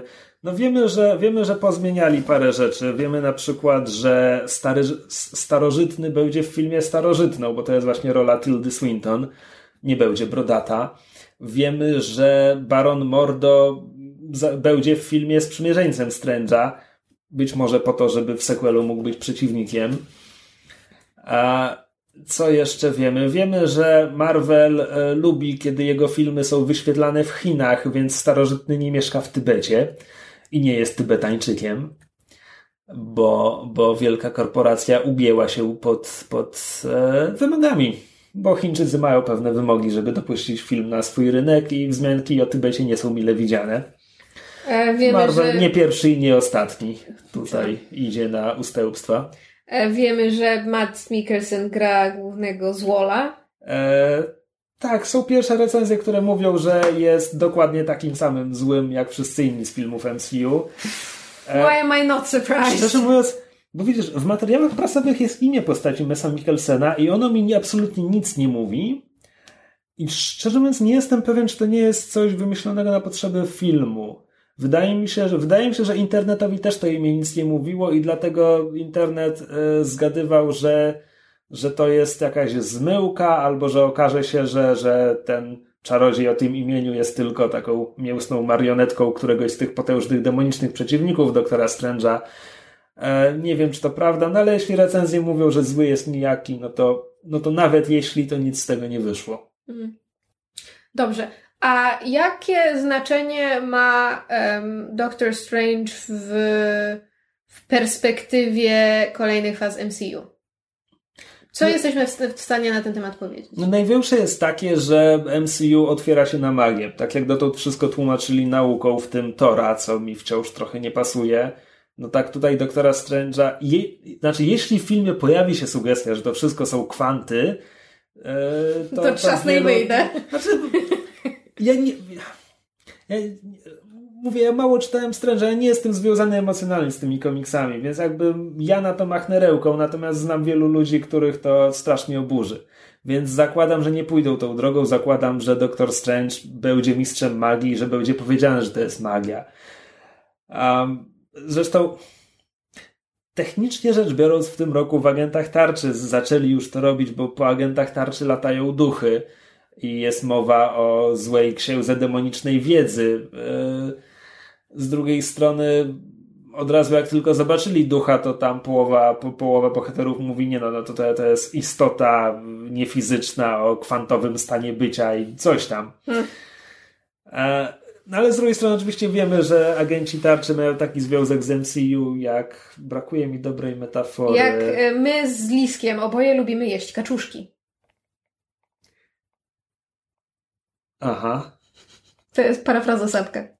Aha. Okej. Okay. Dobrze. Co ja mówiłem? I broke Chris. Uh... No więc tak, jeśli, jeśli chodzi o jakieś znaczenie dla następnej fazy, no to największe jest takie, że... Magia. No ale magia, ale za tym też idą jakieś inne wymiary, jakby potencjał który boję się, że, że zostanie zmarnowany w ten sposób, że wiesz, że w Avengers cztery zagrożeniem nie będzie armia anonimowych kosmitów, jak w Avengers jeden tylko armia anonimowych demonów. No tak. Pójmę to tak, no jakby im, im więcej filmów z M C U oglądam, tym mam e, gorszy stosunek do całości. Hmm. E, Równia pochyła. No nie, nie, ale jakby, no bo to, to M C U to jest teraz ile? trzynaście filmów?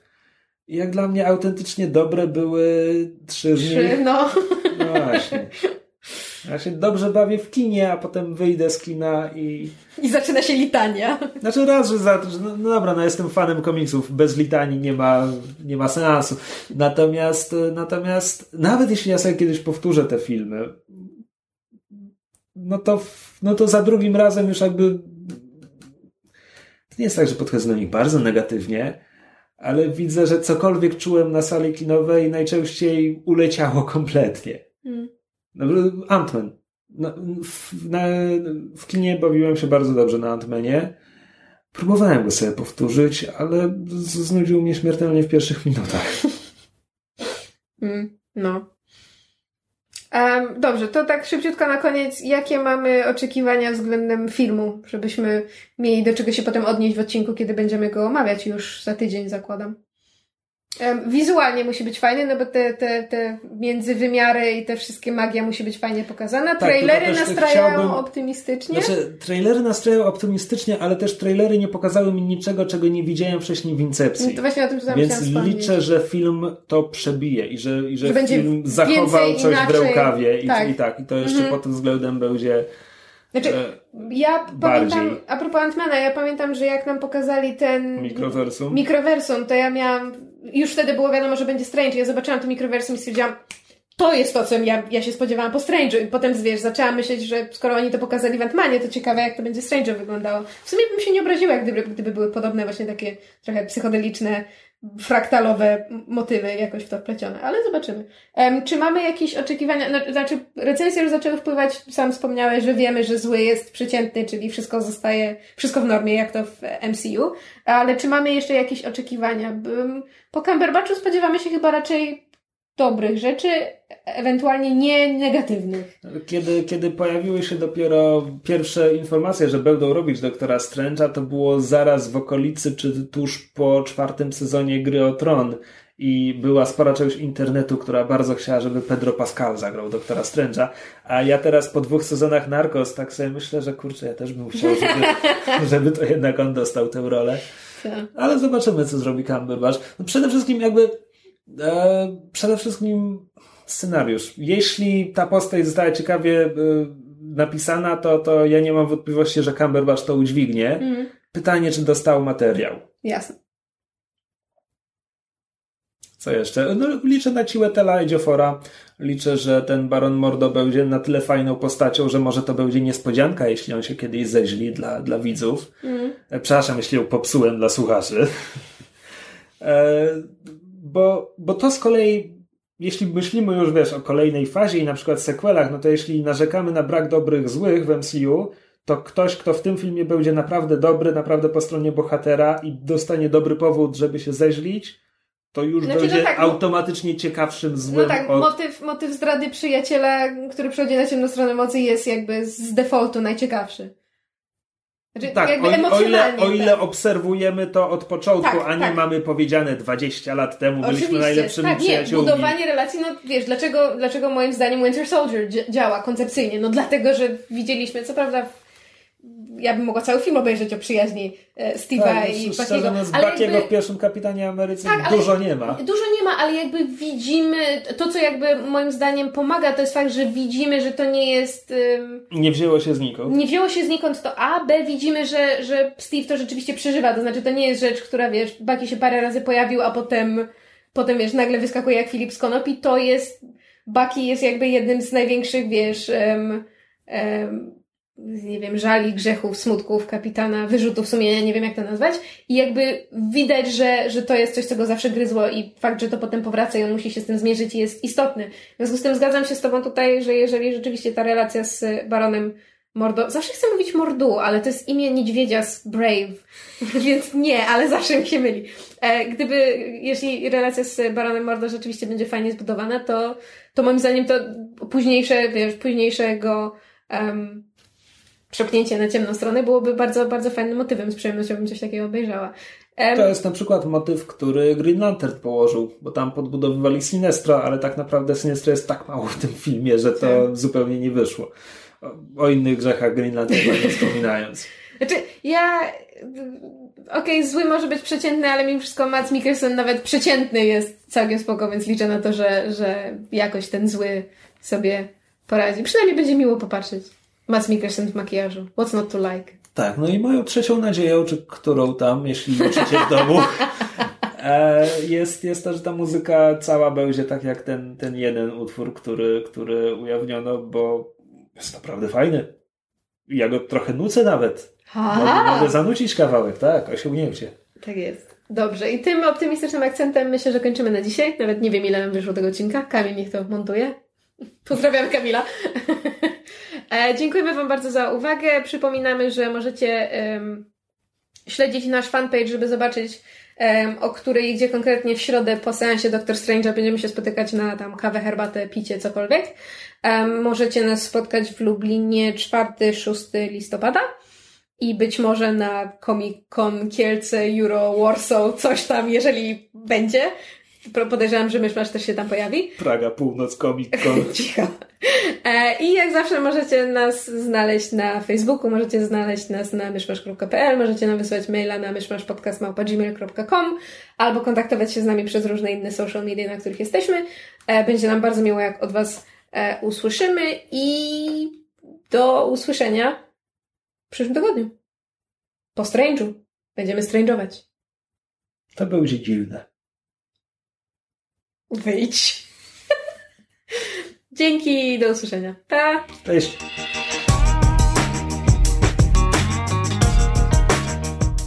Słuchaliście podcastu Myszmasz. Możecie nas znaleźć na myszmasz kropka p l lub polubić nasz fanpage na Facebooku. Możecie nam także wysłać maila na myszmaszpodcast małpa gmail kropka com. Jeśli do nas napiszecie, będziemy szczęśliwi jak schnący leniwiec.